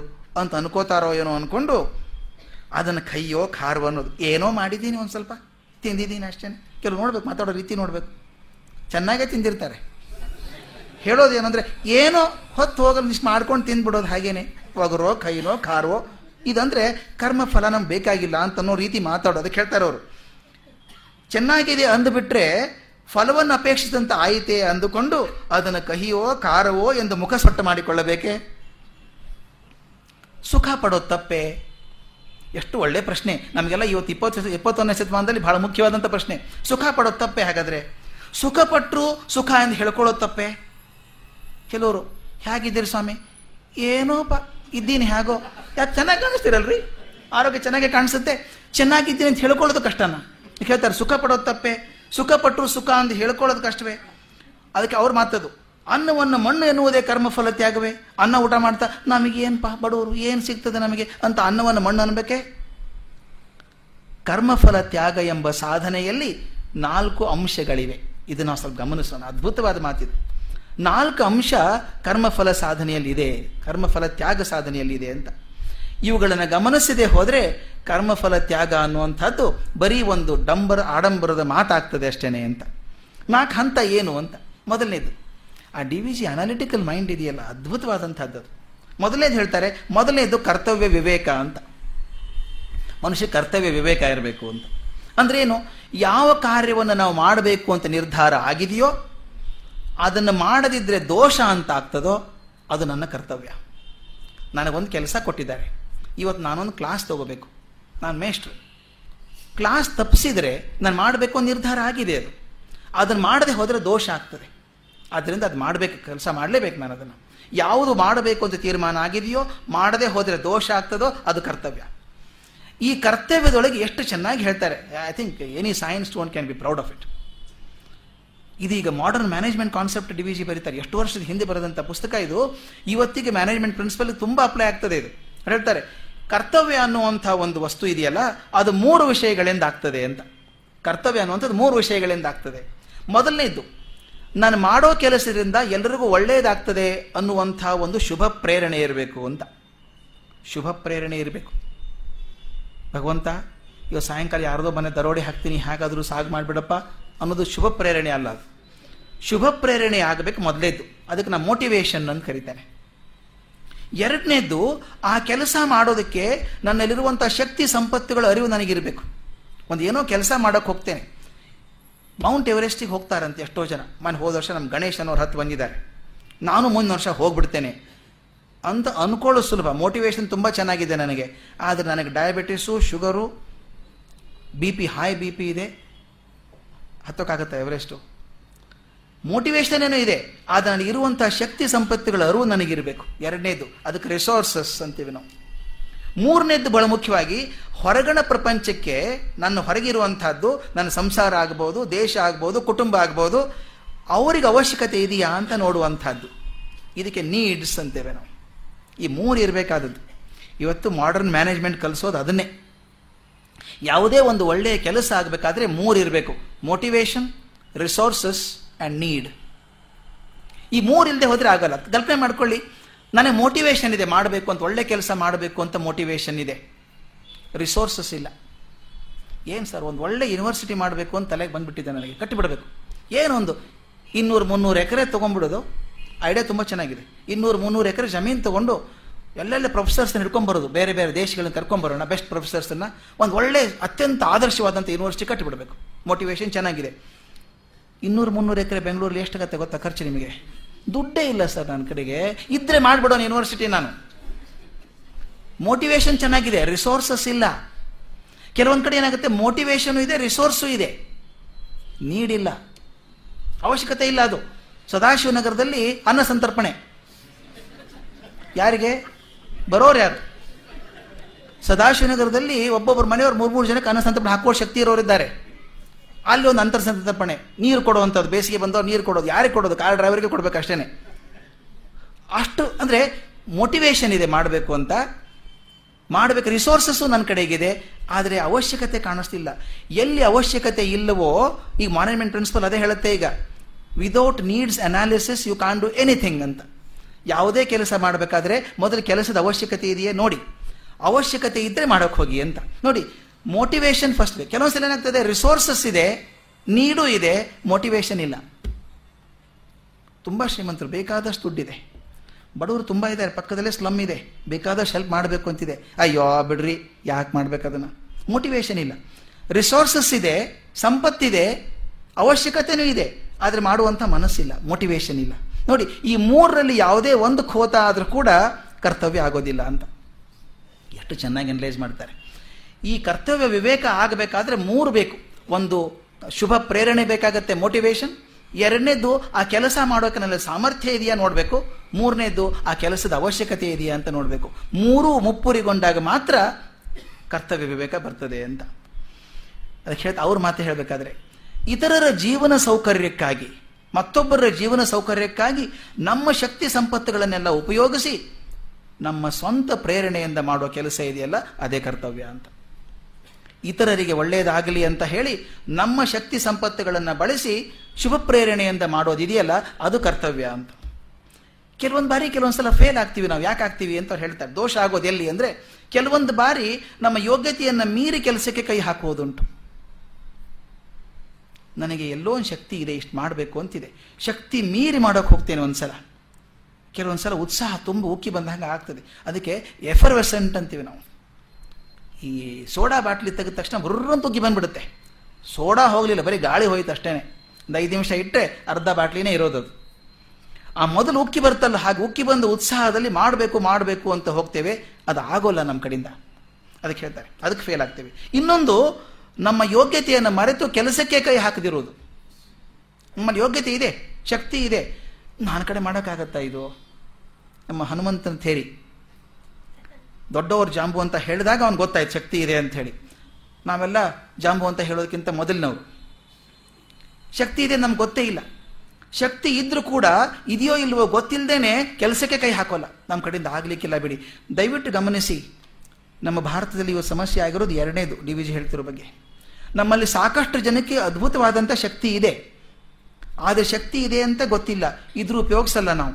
ಹೇಳ್ತಾರೆ ಸಾಕ್ರೆಟಿಸ್ ಕೇಳಿದ್ರಂತೆ what is the greatest tragedy in life ಅಂತ. ಜೀವನದಲ್ಲಿ ಮಹಾ ದುರಂತ ಯಾವುದು ಅಂತ. ಒಬ್ಬ ಶಿಷ್ಯ ಹೇಳಿದಂತೆ I was invited for a good lunch today I missed it what a tragedy ಅಂತ. ಮಧ್ಯಾಹ್ನ ಒಳ್ಳೆ ಊಟಕ್ಕೆ ಕರೆದಿದ್ರು, ಹೋಗಲಿಲ್ಲ ಎಂಥ ದುರಂತ ಇದು ಅಂತ. ಇನ್ನೊಬ್ಬ ಹೇಳಿದಂತೆ ಜೀವನದಲ್ಲಿ ನಾನು ಇದು ಆಗಬೇಕು ಅಂತ ಅನ್ಕೊಂಡಿದ್ದೆ. ಅದು ಆಗಲಿಲ್ಲ, ಅದು ದುರಂತ ಅಂತ ಹೇಳಿದಂತೆ ಸಾಕ್ರೆಟಿಸ್ ಹೇಳ್ತಾನೆ, ಇದು ಯಾವುದೂ ದುರಂತ ಅಲ್ಲಪ್ಪ? ದುರಂತ ಯಾವುದು ಅಂದರೆ you stand in the last minutes of your life and realise the whole life is wasted ಜೀವನದ ಕೊನೆ ಗಳಿಗೆಯಲ್ಲಿ ನಿಂತ್ಕೊಂಡು, ಅಯ್ಯೋ, ಇಡೀ ಜೀವನ ವೇಸ್ಟ್ ಆಗಿ ಹೋಯ್ತಲ್ಲಪ್ಪ? ಅಂತ ಅನ್ಸುತ್ತಲ್ಲ, ಅದು ಮಹಾ ದುರಂತ ಅಂತ. ವೇಸ್ಟ್ ಆಯಿತು ಅಂತ ಯಾಕೆ ಅನ್ಸುತ್ತೆ ಅಂದರೆ, ಅಯ್ಯೋ, ಈ ಶಕ್ತಿ ಇತ್ತಲ್ಲ ನನ್ನ ಕಡೆಗೆ ಉಪಯೋಗಿಸ್ಲಿಲ್ಲ ಅದನ್ನು ಅಂತ. ಹೇಳ್ತಾರೆ it is good to have the strength of a giant but not good to use it like a giant ಅಂತ. ದೈತ್ಯ ಶಕ್ತಿ ಇರಬೇಕು, ಆ ದೈತ್ಯ ಹೆಂಗೆ ಉಪಯೋಗಿಸ್ಬಾರ್ದು. ಎರಡು ಪದ ಬರುತ್ತೆ ಇಲ್ಲಿ. ಶಕ್ತಿಯನ್ನು ಎಲ್ಲಿ ಆಗಬೇಕು ಅಲ್ಲಿ ಆಗದೇನೆ, ಕೈ ಮೀರಿ, ಶಕ್ತಿ ಮೀರಿ ದುಡುಕುವಂಥದ್ದು ಒಂದಾದರೆ, ಶಕ್ತಿ ಇದು ಉಪಯೋಗಿಸದೇ ಇರುವಂಥದ್ದು. Potentiality is not realised at all ನಮ್ಮಲ್ಲಿ ಇರುವಂಥ ಸುಪ್ತ ಶಕ್ತಿಯನ್ನು ಪ್ರಯೋಜನ ಮಾಡಲಿಲ್ಲಲ್ಲ, ಅದು ದೋಷ ಆಗ್ತದೆ ಅಂತ. ಅದು ದೋಷ, ಕರ್ತವ್ಯ ಕರ್ಮ ಅಲ್ಲ ಅದು ಅಂತ. ಕರ್ಮ, ಇನ್ನೊಂದು ವಿಷಯ ಹೇಳ್ತಾರೆ ಮುಂದೆ. ಕರ್ಮ ಅಂತಂದ್ರೆ ಲೋಕ ಸಂಪರ್ಕ. ಕೆಲಸ ನಾನು ಒಬ್ಬನೇ ಮಾಡೋಕ್ಕಾಗಲ್ಲ. ಸಮಾಜಮುಖಿಯಾಗಿ ಕೆಲಸ ಮಾಡಬೇಕು. ಜನ ಸಂಪರ್ಕ ಬರುತ್ತೆ, ಲೋಕ ಸಂಪರ್ಕ ಬರುತ್ತೆ. ಈ ಲೋಕ ಸಂಪರ್ಕ ಬಂತು ಅಂದ್ರೆ ಏನು ಹೇಳಿ? ಮತ್ತೊಬ್ಬರ ಜೀವನದಲ್ಲಿ ಪ್ರವೇಶ ಮಾಡೋದು ಅಂತ. ಎಷ್ಟು ಚೆನ್ನಾಗಿದೆ ಲೋಕ ಸಂಪರ್ಕ ಅಂದ್ರೆ ಏನು ಹೇಳಿ? ಮತ್ತೊಬ್ಬರ ಜೀವನದಲ್ಲಿ ಪ್ರವೇಶ ಮಾಡೋದು. ಒಬ್ಬನೇ ಇದ್ದೆ, ಕೆಲಸ ಮಾಡೋಣ ಸಂಸ್ಥೆ ಕಟ್ಕೊಂಡೆ. ಯಾರನ್ನೊಬ್ಬರು ಅಪಾಯಿಂಟ್ ಮಾಡ್ಕೊಂಡ್ವಿ ಅಂತ ಇಟ್ಕೊಳ್ಳಿ. ಅವ್ರನ್ನ ಅಪಾಯಿಂಟ್ ಮಾಡ್ಕೊಂಡ್ರ ಅಷ್ಟಕ್ಕೆ ನಿಲ್ಲಿಲ್ಲ ಅದು. ಅವ್ನು ಬರ್ತಾನೆ, ಸರ್ ನಮ್ಮ ಮನೇಲಿ ಸ್ವಲ್ಪ ಹುಷಾರಿಲ್ಲ ಸರ್, ದವಾಖಾನೆಗೆ ಹೋಗ್ಬೇಕು ಸರ್. ಹೌದು, ಅವನ ಸಮಸ್ಯೆ ನಿಮ್ಮ ಸಮಸ್ಯೆ ಆಯ್ತು ಈಗ. ಯಾಕಂದ್ರೆ ಅವನ ಪ್ರಪಂಚ ನಿಮ್ಮ ಪ್ರಪಂಚದ ಸೇರ್ಕೊಂತು ಅಲ್ವಾ? ನೂರು ಜನ ಸೇರ್ಕೊಂಡಾಗ ನೂರು ಜನರ ಸಮಸ್ಯೆ ಕೂಡ ನಿಮ್ದಾಯ್ತಾ ಸಂಸ್ಥೆಯಲ್ಲಿ? ಅಲ್ವಾ? ನೀವು ಜನಸಂಪರ್ಕ ನಾಲ್ಕು ಜನ ಸೇರಿ ಕೆಲಸ ಮಾಡಬೇಕು, ಏನೋ ಒಂದು ಮಾಡಕ್ಕೆ ಹೋಗ್ತೀರಿ ಅವನೋ ಬಿದ್ದ ಪೆಟ್ಟಾಯ್ತು, ಅವ್ನು ಹಾಸ್ಪಿಟ್ಲಿಗೆ ಕರ್ಕೊಂಡು ಹೋಗ್ಬೇಕು. ಅವನ ಸಮಸ್ಯೆ ನಿಮ್ಮ ಸಮಸ್ಯೆ ಆಯ್ತು ಈಗ. ಅದಕ್ಕೆ ಹೇಳ್ತಾರೆ ಲೋಕ ಕೆಲಸ ಮಾಡಬೇಕಾದ್ರೆ ಕೆಲಸದ ಅವಸರದಲ್ಲಿ ಮತ್ತೊಬ್ಬರ ಜೀವನದಲ್ಲಿ ಪ್ರವೇಶ ಮಾಡ್ತೇವೆ ನಾವು ಅಂತ. ನನಗೊಂದು ಒಳ್ಳೆ ಅನುಭವ ಆದದ್ದು. ಟೀಚರ್ ಟ್ರೈನಿಂಗ್ ಸೆಂಟರ್ ಶುರು ಮಾಡಿದ್ವಿ. ಭಾರತದ ಮೂಲೆ ಮೂಲೆಯಿಂದ ಹುಡುಗರು ಬಂದರು, ಟ್ರೈನಿಂಗಿಗೆ ಬಂದರು. ಯಾಕೆ ಹೇಳ್ತೀನಿ ಅಂದರೆ ಲೋಕ ಸಂಪರ್ಕ ಅಂತ. ಮೊದಲು ನನಗೆ ಬರೋಡಕ್ಕೆ ಯಾವತ್ತೋ ಹೋದದ್ದು ಗೊತ್ತು. ಜಾಸ್ತಿ ಗೊತ್ತಿರಲಿಲ್ಲ. ಒಬ್ಬ ಹುಡುಗ ಅಲ್ಲಿಂದ ಬಂದ. ಅವನು ಬಂದ ಬರೋಡ ಹತ್ತಿರ ಆಯಿತು. ಅವನು ಇದ್ದ ಮೇಲೆ ಅವನು ಅವನ ಸಮ ಸಮಸ್ಯೆಗಳು ನಂದಲ್ವಾ? ಅವನು ಮದುವೆ ಆಗಿ ಹತ್ತು ವರ್ಷ ಕೆಲಸ ಮಾಡಿ ಬಂದಂಥ ಹುಡುಗ. ಕಲಿಯೋಕೆ ಬಂದಿದ್ದಾನೆ. ಅವನ ತಾಪತ್ರಯಗಳು ಅವನ ತಂದೆ ತಾಯಿ ಹುಷಾರಿಲ್ಲ ಹೇಳೋನು sir my father is not well sir ಒಂದು ನಾಲ್ಕು ದಿವಸ ಹೋಗಿ ಬರ್ತೀನಿ ಸರ್ ಅಂದಾಗ ಅವನ ತಂದೆ ತಾಯಿ ಹುಷಾರಿಲ್ಲ ಅನ್ನೋದು ನನ್ನ ಪರಿಧಿಯೊಳಗೆ ಬಂತು. ಅಲ್ಲಿವರೆಗೆ ಬಂದಿರಲಿಲ್ಲ. ಲೋಕ ಸಂಪರ್ಕ ಹಾಕ್ಕೊಂಡು ಹೋಗೋದು ಹೀಗೆ. ಒಂದು ಸಲ ಏಕಾಏಕಿ ಮಾರ್ಚ್ ತಿಂಗಳಲ್ಲಿ ಪರೀಕ್ಷೆ ಸ್ವಲ್ಪ ದಿವಸ ಇದೆ ಅವ್ರ ಪರೀಕ್ಷೆ. ಮಾರ್ಚ್ ತಿಂಗಳು ಇರಬೇಕಾದ್ರೆ ಸಾಯಂಕಾಲ ಎಂಟು ಗಂಟೆಗೆ ಒಂದು ಫೋನ್ ಬಂತು ನನಗೆ. ಸರ್, ಆ ಹುಡುಗನ ಯಾರೋ ಕಿಡ್ನಾಪ್ ಮಾಡಿದ್ದಾರೆ ಸರ್ ಅಂತ. ಇದಾದಂಥ ಘಟನೆ. ಎದೆ ಜಲ್ ಅಂತ ಹೋಯ್ತು ನನಗೆ ಆದಂಥ ಘಟನೆ. ಹುಡುಗ ಅಲ್ಲ ಅವನು, ನಲವತ್ತೆರಡು ವರ್ಷದವನು. ಅವನು ಕಿಡ್ನಾಪ್. ಇವನು ಯಾರೇ ಕಿಡ್ನಾಪ್ ಮಾಡ್ತಾರೆ? ನಲವತ್ತೆರಡು ವರ್ಷದವನ? ಅಂತ ಅಂದ್ಕೊಂಡೆ ತಮಾಷೆಗೆ ಅನ್ಕೊಂಡೆ, ಇಲ್ಲ, ಹುಡುಕಿದ್ರೆ ಅವನು ದೊಡ್ಡ ಪಚಿತಿ ಅವನು. ರಾತ್ರಿ ಒಂದೂವರೆ ನಮ್ಮ ಮನೆಯಲ್ಲೆಲ್ಲ ಭಾರಿ ಟೆನ್ಷನ್ ಭಾರಿ ಟೆನ್ಷನ್ ಆಗಿಬಿಡ್ತು. ನೋಡಿ, ಇದು ಹೇಳೋದು ಯಾಕೆ ಅಂದರೆ ನಮಗೆ ಗೊತ್ತಿಲ್ಲದ ಹಾಗೆ ಮತ್ತೊಬ್ಬರ ಜೀವನವನ್ನು ಪ್ರವೇಶ ಮಾಡ್ತೀವಿ. ಮತ್ತೊಬ್ಬರು ನಮಗೆ ಗೊತ್ತಿಲ್ಲದಾಗ ನಮ್ಮ ಜೀವನ ಪ್ರವೇಶ ಮಾಡಿದ್ದಾರೆ. ಲೋಕ ಸಂಪರ್ಕದಲ್ಲಿ ಆಗೋದು ಆ ಹುಡುಗ ಎಲ್ಲೋ ಬೋರ್ಡದಲ್ಲಿ ಇದ್ದವನು, ಆರು ತಿಂಗಳಿಂದ ನನ್ನ ಕಡೆ ಬಂದವನು ಇವತ್ತು ಬಂದು ನನಗೆ ಟೆನ್ಷನ್ ಎಷ್ಟು ಮಾಡಿದ್ದ ಅಂದರೆ ಮನೆಯಲ್ಲಿ ಯಾರೂ ಫೋನ್ ಮುಟ್ಬೇಡ ನೀನು. ಅವ್ನು ಟೆರರಿಸ್ಟ್ ಹಿಡ್ಕೊಂಡು ಹೋಗಿದ್ದಾರೆ. ಅದು ಆದದ್ದು ಹಾಗೇನೆ. ಟೆರರಿಸ್ಟ್ ಹಿಡ್ಕೊಂಡು ಹೋಗಿದ್ದವನ. ರಾ, ಅವನಿಗೆ ಗೊತ್ತಿರೋದು ನನ್ನ ಫೋನ್ ನಂಬರ್ ಒಂದೇ. ನನ್ನ ಫೋನ್ ನಂಬರ್ ಒಂದೇ ಗೊತ್ತಿರೋದು. ನನ್ನ ಮೊಬೈಲ್ ನಂಬರ್ ಅವನ ಕಡೆ ಇದೆ. ಅವನು ನನಗೆ ಜೋರು ಮಾಡ್ತಾನೆ. ಇಂಥದ್ದು ಆಗಬೇಕು, ಇದು ಮಾಡದೆ ಹೋದರೆ ನಿಮ್ಮನ್ನು ಕೊಂದು ಹಾಕ್ತೀನಿ, ಮನೆಗೆ ತೊಂದರೆ ಮಾಡ್ತೀನಿ ಅಂತ ಫೋನ್ ಮಾಡ್ತಾನೆ ನನಗೆ. ಎಲ್ಲಿ ಸಮಸ್ಯೆಪ್ಪ ಇದು? ನಾನು ಮೇಷ್ಟ್ರು, ಪಾಠ ಮಾಡಿ ಮನೆಗೆ ಹೋಗಬೇಕು ಅಂದವನು. ಲೋಕ ಸಂಪರ್ಕ ಅಂತ ಇದು. ಲೋಕ ಸಂಪರ್ಕ ಬಂದರೆ ನಮಗೆ ಗೊತ್ತಿಲ್ಲದ ಹಾಗೆ ಮತ್ತೊಬ್ಬರ ಜೀವನದಲ್ಲಿ ಹೋಗ್ತೀವಿ ಮತ್ತೊಬ್ಬರು ನಮ್ಮ ಜೀವನದಲ್ಲಿ ಬರ್ತಾರೆ. ಅದಕ್ಕೆ ಡಿ ವಿ ಜಿ ಭಾಳ ಚೆನ್ನಾಗಿ ಹೇಳ್ತಾರೆ, ಇಂಥ ದೊಡ್ಡ ಕೆಲಸ ಮಾಡುವಾಗ ನಮಗೆ ಗೊತ್ತಿಲ್ಲದ ಹಾಗೆ ಅನೇಕವಾದಂಥ ಹಿತಾಹಿತಗಳನ್ನು ಆರಿಸ್ಕೊಳ್ಬೇಕಾಗ್ತದೆ ಅಂತ. ಹಿತಗಳನ್ನು ಅಹಿತಗಳನ್ನು. ಆ ಹುಡುಗ ಇವತ್ತು ದೊಡ್ಡ ಸ್ಕೂಲ್ ಪ್ರಿನ್ಸಿಪಲ್ ಆಗಿದ್ದಾನೆ, ತುಂಬ ಸಂತೋಷ ಆಗುತ್ತೆ ಮಾತಾಡಿದ್ರೆ ಎಲ್ಲ ಸರಿ. ಅವತ್ತು ಅಹಿತ ಆಗಿದೆ, ಇವತ್ತು ಹಿತ ಆಗಿದೆ ನನಗೆ. ಅವರೆಲ್ಲ ಪಡ್ಕೊಳ್ಬೇಕಾಗ್ತದೆ ಲೋಕ ಸಂಪರ್ಕ ಮಾಡಿದಾಗ. ಇನ್ನೊಂದು ದೊಡ್ಡ ಕೆಲಸ ಮಾಡುವಾಗ, ಅದು ಬಹಳ ಮುಖ್ಯ ಮಾತೆ ಜೀವಿಜಿ ಹೇಳ್ತಾರೆ. ದೊಡ್ಡ ಕೆಲಸವನ್ನು ಸಾಧನೆ ಮಾಡಬೇಕಾದ್ರೆ ಎಂತೆಂಥವ್ರ ಕಾಲು ಹಿಡಿಬೇಕಾಗತ್ತಲ್ಲ? ಏನೋ ಜನಸಂತರ್ಪಣೆ ಮಾಡಬೇಕು, ಯಾರೋ ದಾನಿಗಳನ್ನು ಕೇಳಬೇಕು ಅವ್ರು ಏನೋ ಕೊಟ್ಟಂಗೆ ಕೊಡ್ತಾರೆ. ಹತ್ತು ಸಲ ಮಾತಾಡಿಸ್ಕೋಬೇಕು ಅವ್ರ ಕಡೆಯಿಂದ. ಅಯ್ಯೋ, ಮತ್ತೆ ಬಂದ್ರೆ ಬೆಳಿಗ್ಗೆ? ಸಾಯಂಕಾಲ ಬಂದ್ರಿ ಅಂತ ಹೇಳಿಲ್ಲೇನ್ರಿ ನಿಮಗೆ? ಅಂತಾರೆ. ಅನ್ಸ್ಕೋಬೇಕು. ಏನೇನೋ ಮಾಡಬೇಕಾಗತ್ತೆ. ದೊಡ್ಡ ಕೆಲಸ ಆಗಬೇಕಾದ್ರೆ. ಸಂಸ್ಥೆ ಕಟ್ಟಬೇಕಾದ್ರೆ ಆಗಲ್ವಾ? ಎಂತಿಂಥ ಜನ ಬರ್ತಾರೆ? ಎಂಥ ಜನ ಕಾಲು ಕಟ್ಟಬೇಕು ಒಂದು ಬಿಲ್ಡಿಂಗ್ ಆಗಬೇಕು. ಕಾರ್, ಹೋಗ್ಬೇಕು, ಅವ್ನ ಕಡೆ ಹೋಗಬೇಕು. ಇವ್ರು ಸುಳ್ಳು ಹೇಳಬೇಕು. ಆ ಬಿ ಡಿ ಎಗೆ ಹೋಗಬೇಕು. ಎಲ್ಲ ಹತ್ತು ಕಡೆ ಹೋಗ್ಬೇಕಲ್ವಾ? ಮನೆ ಕಟ್ಸ್ಬೇಕಾದ್ರೆ. ಕೆಲಸ ಮಾಡಬೇಕಾದ್ರೆ ಎಂತಿಂಥವ್ರು ಕಾಲು ಕಟ್ಟಕೋಬೇಕಾಗ್ತದೆ ಅಂತ. ಅದಕ್ಕೆ ಈ ಮಾತು ನನಗೆ ಬಹಳ ಇಷ್ಟ ಆಗುತ್ತೆ ಡಿ ವಿ ಜಿ ಬರೆದದ್ದು. ಹೀಗೆ ಪುಣ್ಯದ ಉದ್ದೇಶವೂ ಕೂಡ ಕಾರ್ಯಪ್ರಸಂಗದಲ್ಲಿ ಪಾಪ ಸಂಪರ್ಕವನ್ನು ಮಾಡಿಸುತ್ತದೆ. ಇದು ಬಹಳ ಮುಖ್ಯ. ಪುಣ್ಯದ ಕೆಲಸ ಮಾಡ್ತಿದ್ದೀವಿ ಸ್ವಾಮಿ ನಾವು, ದೇವಸ್ಥಾನ ಕಟ್ಟಿಸ್ಬೇಕು ಅಂತ ಹೊರಟಿದ್ದೀವಿ ಏನು ಮಾಡೋದು? ತುಂಬ ಅಡ್ಡ ಬರ್ತಾರೆ ಅಲ್ಲಿ ಇಂಜಿನಿಯರು, ಕಟ್ಸೋಕೆ ಬಿಡ್ತಾ ಇಲ್ಲ. ಏನೋ ಹೇಳಿಸ್ತೀವಿ ಅಫಿಡೇವಿಟ್ ಕೊಡ್ತೇವೆ, ಮಾಡ್ತೀವಿ. ಪುಣ್ಯ ಕೆಲಸ ಮಾಡುವ ಕೂಡ ಪಾಪ ಸಂಪರ್ಕವನ್ನು ಮಾಡಿಸ್ತದೆ. ಆದ್ದರಿಂದ ಕರ್ತವ್ಯ ನಿರ್ಣಯದಲ್ಲಿ ತಾವು ತುಂಬ ಜಾಗರೂಕರಾಗಿರಬೇಕು. ಡಿ ವಿ ಜಿ ಹೇಳೋ ಮಾತು. ಕೊನೆಗೆ ಒಂದು ಭರತ ವಾಕ್ಯ. ಅವ್ರು ಹೇಳುವಂಥದ್ದು ಭಾಳ ಚೆನ್ನಾಗಿದೆ ಅದು. ಕ್ರಿಸ್ಪ್ ಆಗಿ ಬರೆದಿದ್ದಾರೆ, ಒಂದು ಸೆಂಟೆನ್ಸ್ ಬರೆದಿದ್ದಾರೆ. ಹಾಗಾದ್ರೆ ಕೊನೆಗೆ ಏನು ತಾತ್ಪರ್ಯ ಇದ್ರದ್ದು ಅಂದರೆ ಅವ್ರು ಹೇಳ್ತಾರೆ, ಕರ್ತವ್ಯವಾದದ್ದನ್ನು ಬಿಡಬಾರದು, ಕರ್ತವ್ಯವಲ್ಲದ್ದನ್ನು ಕಟ್ಟಿಕೊಳ್ಳಬಾರದು. ಯಾವುದು ಕರ್ತವ್ಯವೋ ಅದನ್ನು ಬಿಡಬಾರದು. ಯಾವುದು ಕರ್ತವ್ಯವಲ್ಲವೋ ಅದನ್ನು ಕಟ್ಕೋಬೇಡಿ. ಕಟ್ಕೊಂಡು ಸುಮ್ಮನೆ ಒದ್ದಾಡ್ತೀರಿ. ಅವಾಗ ಏನಾಗುತ್ತೆ ಗೊತ್ತಾ? ನಮ್ಮ ಅರ್ಧ ಶಕ್ತಿ ಕರ್ತವ್ಯ ಅಲ್ಲದನ್ನು ಮಾಡೋದಕ್ಕೆ ಹೋಗ್ತದೆ. ಬಹುಶಃ ತಾವೆಲ್ಲ ಆಫೀಸಲ್ಲಿ ಕೆಲಸ ಮಾಡಬೇಕಾದ್ರೆ ಲಕ್ಷಣ ಬಂದಿರುತ್ತೆ. ಡೈರಿಯಲ್ಲಿ ಬರ್ಕೊಂಡು ಹೋಗಿರ್ತೀರಿ ಇವತ್ತು ಇಷ್ಟೆಷ್ಟು ಮಾಡಬೇಕು ಅಂತ ಬರ್ಕೊಂಡು ಹೋಗಿರ್ತೀರಿ ಮನೆಗೆ ಬಂದು ನೋಡಿದರೆ ಮುಕ್ಕಾಲು ಭಾಗ ಆಗಿರೋಲ್ಲ ಅದು. ಯಾಕಂದರೆ ಏನೋ ಬರ್ಕೊಂಡು ಹೋಗಿದ್ದೇನೆ, ಏನೋ ಆಗಿದೆ. ಆದರೆ ಸರಿಯಾಗಿ ಪ್ಲ್ಯಾನ್ ಮಾಡಿದವರು ಇದನ್ನು ಮಾಡಿದ ಹೊರತು ಬೇರೆ ಕೆಲಸ ಮಾಡಲ್ಲ ಅಂತ ಇಟ್ಕೋತಾರೆ. ಅದಕ್ಕೆ ಹೇಳ್ತಾರೆ, ಕರ್ತವ್ಯವಾದದ್ದನ್ನು ಬಿಡಬಾರದು, ಕರ್ತವ್ಯ ಅಲ್ಲದನ್ನು ಕಟ್ಟಿಕೊಳ್ಳಬಾರದು ಅಂತ. ಎರಡನೇದು ಮೊದಲೇದ್ದು ಕರ್ತವ್ಯ ವಿವೇಕ ಆಯಿತು. ಎರಡನೇದು ಕೃಷ್ಣಾರ್ಪಣ ಬುದ್ಧಿ ಅಂತ. ಕೃಷ್ಣಾರ್ಪಣ ಬುದ್ಧಿ ಅಂತ. ಅದ್ಭುತವಾದ ಮಾತು. ಒಂದು ಸಲ ತೀರ್ಮಾನ ಮಾಡ್ಕೊಂಡ್ರಿ. ಇದು ನನ್ನ ಕರ್ತವ್ಯ ಇದನ್ನು ಮಾಡಬೇಕು ಅಂತ ತೀರ್ಮಾನ ಮಾಡ್ಕೊಂಡ್ವಿ. ಮಾಡ್ಕೊಂಡ ಮೇಲೆ ಹಿಂದೆ ಹೋಗಬಾರ್ದು. ಕೆಲವರು ಮಾಡ್ತಾರೆ.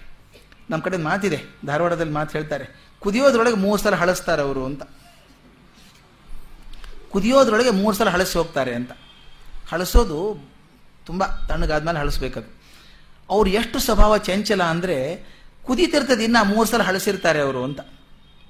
ಹಾಗೆ ತೀರ್ಮಾನ ಮಾಡಿಬಿಡೋದು, ಕೆಲಸ ಮಾಡ್ತೀನಿ ಅಂತ ಹೇಳಿ ಮಾಡಿದ ಮೇಲೆ ಮಾಡ್ಲೋ ಬೇಡವೋ? ಅಂತ ಚಿಂತೆ ಮಾಡೋದು. ಬಹಳಷ್ಟು ಜನ ಹಿಂದೆ ಮುಂದೆ ಹೋಗೋದು. ಅವರಿಗೆಲ್ಲ ಟಿಪಿಕಲ್ ಹ್ಯಾಮ್ಲೆಟ್ಸ್ ಅಂತೇನೆ. ನಮ್ಮ ರಾಜ್ಕುಮಾರ್ ಇದ್ನಲ್ಲ Hamlet to be or not to be is the question ಅವನ ಡೌಟ್ ಯಾವಾಗ್ಲೂ ಹಾಗೆ ಇಲ್ಲಿ ಹೇಳ್ತಾರೆ, ಒಂದು ಬಾರಿ ಕರ್ತವ್ಯವನ್ನು ತೀರ್ಮಾನ ಮಾಡಿಕೊಂಡ ಮೇಲೆ ಅದು ಸಾಧ್ಯವಾದೀತೆ, ಪ್ರಯೋಜನವಾದೀತೆ, ಜಯ ಸಿಕ್ಕೀತೆ ಎಂದು ಚಿಂತಿಸುತ್ತಾ ಕುಳಿತುಕೊಳ್ಳಬಾರದು. ವಿಚಾರ ತೀರ್ಮಾನ ಮಾಡೋದಕ್ಕಿಂತ ಮೊದಲು ಹತ್ತು ಸಲ ವಿಚಾರ ಮಾಡಿ. ತೀರ್ಮಾನ ಆದಮೇಲೆ ಅದನ್ನು ಬದಲಾಯಿಸುವಂಗಿಲ್ಲ. ಯಾಕಂದ್ರೆ ನಿಮ್ಮ ಮನಸ್ಸಿಗೆ ಅದು ಧರ್ಮ ಅಂತ ಬಂದಿದೆ. ಮತ್ತೊಬ್ಬರಿಗೋಸ್ಕರ ಅಲ್ಲ, ನಿಮ್ಮ ಮನಸ್ಸಿಗೆ ಅದು ಧರ್ಮ ಮಾಡಲೇಬೇಕಾದಂಥ ಕರ್ತವ್ಯ ಅಂತ ಬಂತೋ ನಿಲ್ಲಿಸ್ಬೇಡಿ, ಮಾಡ್ಕೊಂಡು ಹೋಗಿ. ನಮ್ಮ ಧರ್ಮ ಅನಿಸಿದ್ದನ್ನು ನೂರು ಮಂದಿ ವಿರೋಧಿಸಿದರೂ, ಅವ್ರ ಮಾತು, ನೂರು ಮಂದಿ ವಿರೋಧಿಸಿದರೂ, ನೂರು ಕಡೆಯಿಂದ ಭಂಗ ಬಂದರೂ ನಮ್ಮ ಪಾಲಿಗೆ ಆ ಕೆಲಸ ಭಗವಂತನ ಆಜ್ಞೆ ಎಂದು ಮನಸ್ಸನ್ನು ದೃಢಪಡಿಸಿಕೊಂಡು ನಡೆಸಬೇಕು. ಭಗವಂತನ ಆಜ್ಞೆಯನ್ನು ನಡೆಸಬೇಕು. ಎಷ್ಟೋ ಸಲ ಮಾಡಲೋ ಬೇಡವೋ ಅಂತ ಹಿಂದೆ ಮುಂದೆ ಹೋದಾಗ ಮಾಡೋ ಕೆಲಸ ನಿಂತು ಹೋಗುತ್ತೆ. ಇದೇ ಮಾತನ್ನು ಅಬ್ರಹಾಂ ಲಿಂಕನ್ ಬರೀತಾನೆ. ಅಬ್ರಹಾಂ ಭಾಳ ಫೇಮಸ್ ಪತ್ರ ಅದು. ಅಬ್ರಹಾಂ ಲಿಂಕನ್ ಲೆಟರ್ ಟು ಈ ಸನ್ಸ್ ಟೀಚರ್ ಅಂತ ಒಂದಿದೆ ತನ್ನ ಶಾಲೆ ಮೇಷ್ಟ್ರಿಗೆ, ತನ್ನ ಮಗ ಓದ್ತಿರುವಂಥ ಶಾಲೆ ಮೇಷ್ಟ್ರಿಗೆ ಅಬ್ರಹಾಂ ಲಿಂಕನ್ ಪತ್ರ ಬರೆದಿದ್ದಾನೆ. ನನ್ನ ಮಗನಿಗೆ ಏನೇನು ಕಲಿಸಿ ಅಂತ ಬರೆದಿದ್ದಾನೆ. ಅದ್ಭುತವಾದ ಪತ್ರ. ಎಲ್ಲ ಮೇಷ್ಟ್ರು ತಪ್ಪದೇ ಓದಬೇಕಾದಂಥ ಪತ್ರ ಅದು. ಪ್ರತಿಯೊಬ್ಬ ತಂದೆ ತಾಯಿ ಮನಸ್ಸಲ್ಲಿ ಅದೇ ಪ್ರಾರ್ಥನೆನೇ ಇದೆ. ಅಬ್ರಾಹಂ ಲಿಂಕನ್ ನಂಗೆ ಬರೆಯೋಕೆ ಬರಲಿಕ್ಕಿಲ್ಲ ಅಷ್ಟೇನೆ ಅವರಿಗೆ. ಅದ್ಭುತವಾಗಿ ಬರೆದಿದ್ದ ನನ್ನ ಮಗನಿಗೆ ಏನೇನು ಮಾಡಬೇಕು ನೀವು? ಅಂತ.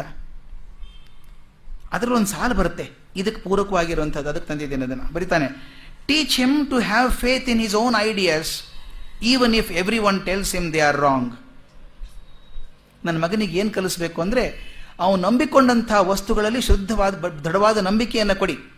ಆ ನಂಬಿಕೆ ಎಷ್ಟು ಗಟ್ಟಿ ಇರಬೇಕು ಅಂದರೆ ನೂರು ಜನ ಅದು ತಪ್ಪು ಅಂದರೂ ಕೂಡ ಆತ ಹಿಂದೆ ಮುಂದೆ ನೋಡಬಾರ್ದು. ಅಷ್ಟು ಗಟ್ಟಿಯಾದಂಥ ಮನಸ್ಸನ್ನು ಕೊಡಿ. Teach him to have faith in his own ideas ಅವನ ತತ್ವಗಳಲ್ಲಿ, ಅವನ ನಂಬಿಕೆಗಳಲ್ಲಿ ದೃಢವಾದ ನಂಬಿಕೆಯನ್ನು ಕೊಡಿ. So that even if everyone tells they are wrong you will not listen to them Abraham Lincoln ಕೇಳ್ಕೊಳ್ಳೋಂಥದ್ದು ಇಂಥ ಮನಸ್ಸನ್ನು ಕೊಡಬೇಕು ಅಂತ. ಇನ್ನೊಂದು ಹೇಳ್ತಾರೆ, ಧರ್ಮದ ಕಾರ್ಯದಲ್ಲಿ ಕೆಲವೊಂದು ಸಲ ಸೋಲಾಗ್ಬಿಡುತ್ತೆ ಧರ್ಮದ ಕೆಲಸ ಮಾಡೋಕ್ಕೆ ಹೋಗ್ತೀವಿ ಸೋಲಾಗ್ಬಿಡುತ್ತೆ ಹಾಗಾದ್ರೆ ಏನಾಯಿತು? ಅಧರ್ಮ ಆಯ್ತಾ ಅದು? ಕೆಲಸ ಸಂಶಯ ಬರುತ್ತೆ ಕೆಲವರಿಗೆ. ಧರ್ಮದ ಕೆಲಸ ಅಂತ ಹೋದ್ವಿ, ಆಗಲಿಲ್ಲ. ಹಾಗಾದ್ರೆ ಅಧರ್ಮದ ಕೆಲಸನ ಮಾಡೋದು? ಅಂತಾರೆ ಹಾಗಲ್ಲ ಅದು. ಅವ್ರು ಹೇಳ್ತಾರೆ, ಧರ್ಮದ ಕಾರ್ಯದಲ್ಲಿ ಒಂದು ವೇಳೆ ಸೋಲಾದರೂ ಅದು ಅಧರ್ಮವಾಗುವುದಿಲ್ಲ. ಅದು ಧರ್ಮದ ಸೋಲಲ್ಲ. ನಮ್ಮ ಪ್ರಯತ್ನದ ಸೋಲು ಅಂತ. ಎಷ್ಟು ಚೆನ್ನಾಗಿದೆ ಮಾತದು ನಾನು ಪ್ರಯತ್ನ ಸರಿಯಾಗಿ ಮಾಡಲಿಲ್ಲ ಅನ್ಕೋಬೇಕೆ ವಿನಃ ಧರ್ಮ ಸೋತು ಅಂತಲ್ಲ. ಧರ್ಮಕ್ಕೆ ಸೋಲಿ, ಧರ್ಮಕ್ಕೆ ಸೋಲಿಲ್ಲ. ಅದು ನಮ್ಮ ಪ್ರಯತ್ನದ ಸೋಲು. ಮತ್ತೆ ಪ್ರಯತ್ನ ಮಾಡೋಣ. ಅದಕ್ಕೆ ಹೇಳ್ತಾರೆ ಧರ್ಮ ಅನ್ನುವಂಥದ್ದು ವಿಶ್ವ ಜೀವನದ ಸತ್ಯವನ್ನು ಅವಲಂಬಿಸಿದೆ ಅಂತ. ಎಷ್ಟು ಚೆನ್ನಾಗಿರೋ ಮಾತು ಗೊತ್ತಾ? ಒಂದೊಂದು ಪದ ವಿಚಾರ ಮಾಡಿದ್ರೆ ಒಂದೊಂದು ತಾಸು ವಿಚಾರ ಮಾಡ್ಬೋದು. ಧರ್ಮ ವಿಶ್ವ ಜೀವನದ ಸತ್ಯವನ್ನು ಅವಲಂಬಿಸಿದ್ದು. ವಿಶ್ವದಲ್ಲಿ ಯಾವುದು ಸತ್ಯ ಅಂತ ಅನಿಸಿದೆಯೋ ಅದರದ ಮಂತು ಅದು. ಕಡದಂಥದ್ದು, ಕೊನೆಗೆ ಬಂದಂಥ ಬೆಣ್ಣೆ ಅದು. ಅದು ಅದು ಧರ್ಮ. ಅದಕ್ಕೆ ಲಾಭ ನಷ್ಟ ಇಲ್ಲ. ಅದು ಲಾಭ ನಷ್ಟ ಇಲ್ಲ. ಆದ್ದರಿಂದ ಕರ್ತವ್ಯ ಮಾಡೋದನ್ನು ಭಗವಂತನ ಸೇವೆ ಅಂತ ಹೇಳಿ ಪರಮೇಶ್ವರ ಪ್ರೀತ್ಯರ್ಥಂ ಶ್ರೀಕೃಷ್ಣಾರ್ಪಣ ಮಸ್ತು ಅಂತ ಹೇಳಿ ಇದನ್ನು ಮಾಡಿದರೆ ಇದು ಕರ್ಮ ಕರ್ತವ್ಯದ ಕ್ರಮ ಅಂತ. ಮೊದಲನೇದು ಕರ್ಮ ಕರ್ತವ್ಯದ ವಿವೇಕ ಆಯಿತು, ಎರಡನೇದು ಕರ್ಮ ಕರ್ತವ್ಯದ ಕ್ರಮ. ಹೇಗೆ ಮಾಡೋದು? ನೀ ಮಾಡೋದನ್ನು ತೀರ್ಮಾನ ಮಾಡಿದ ಮೇಲೆ ಹಿಂದೆ ಮುಂದೆ ನೋಡಬೇಡಿ.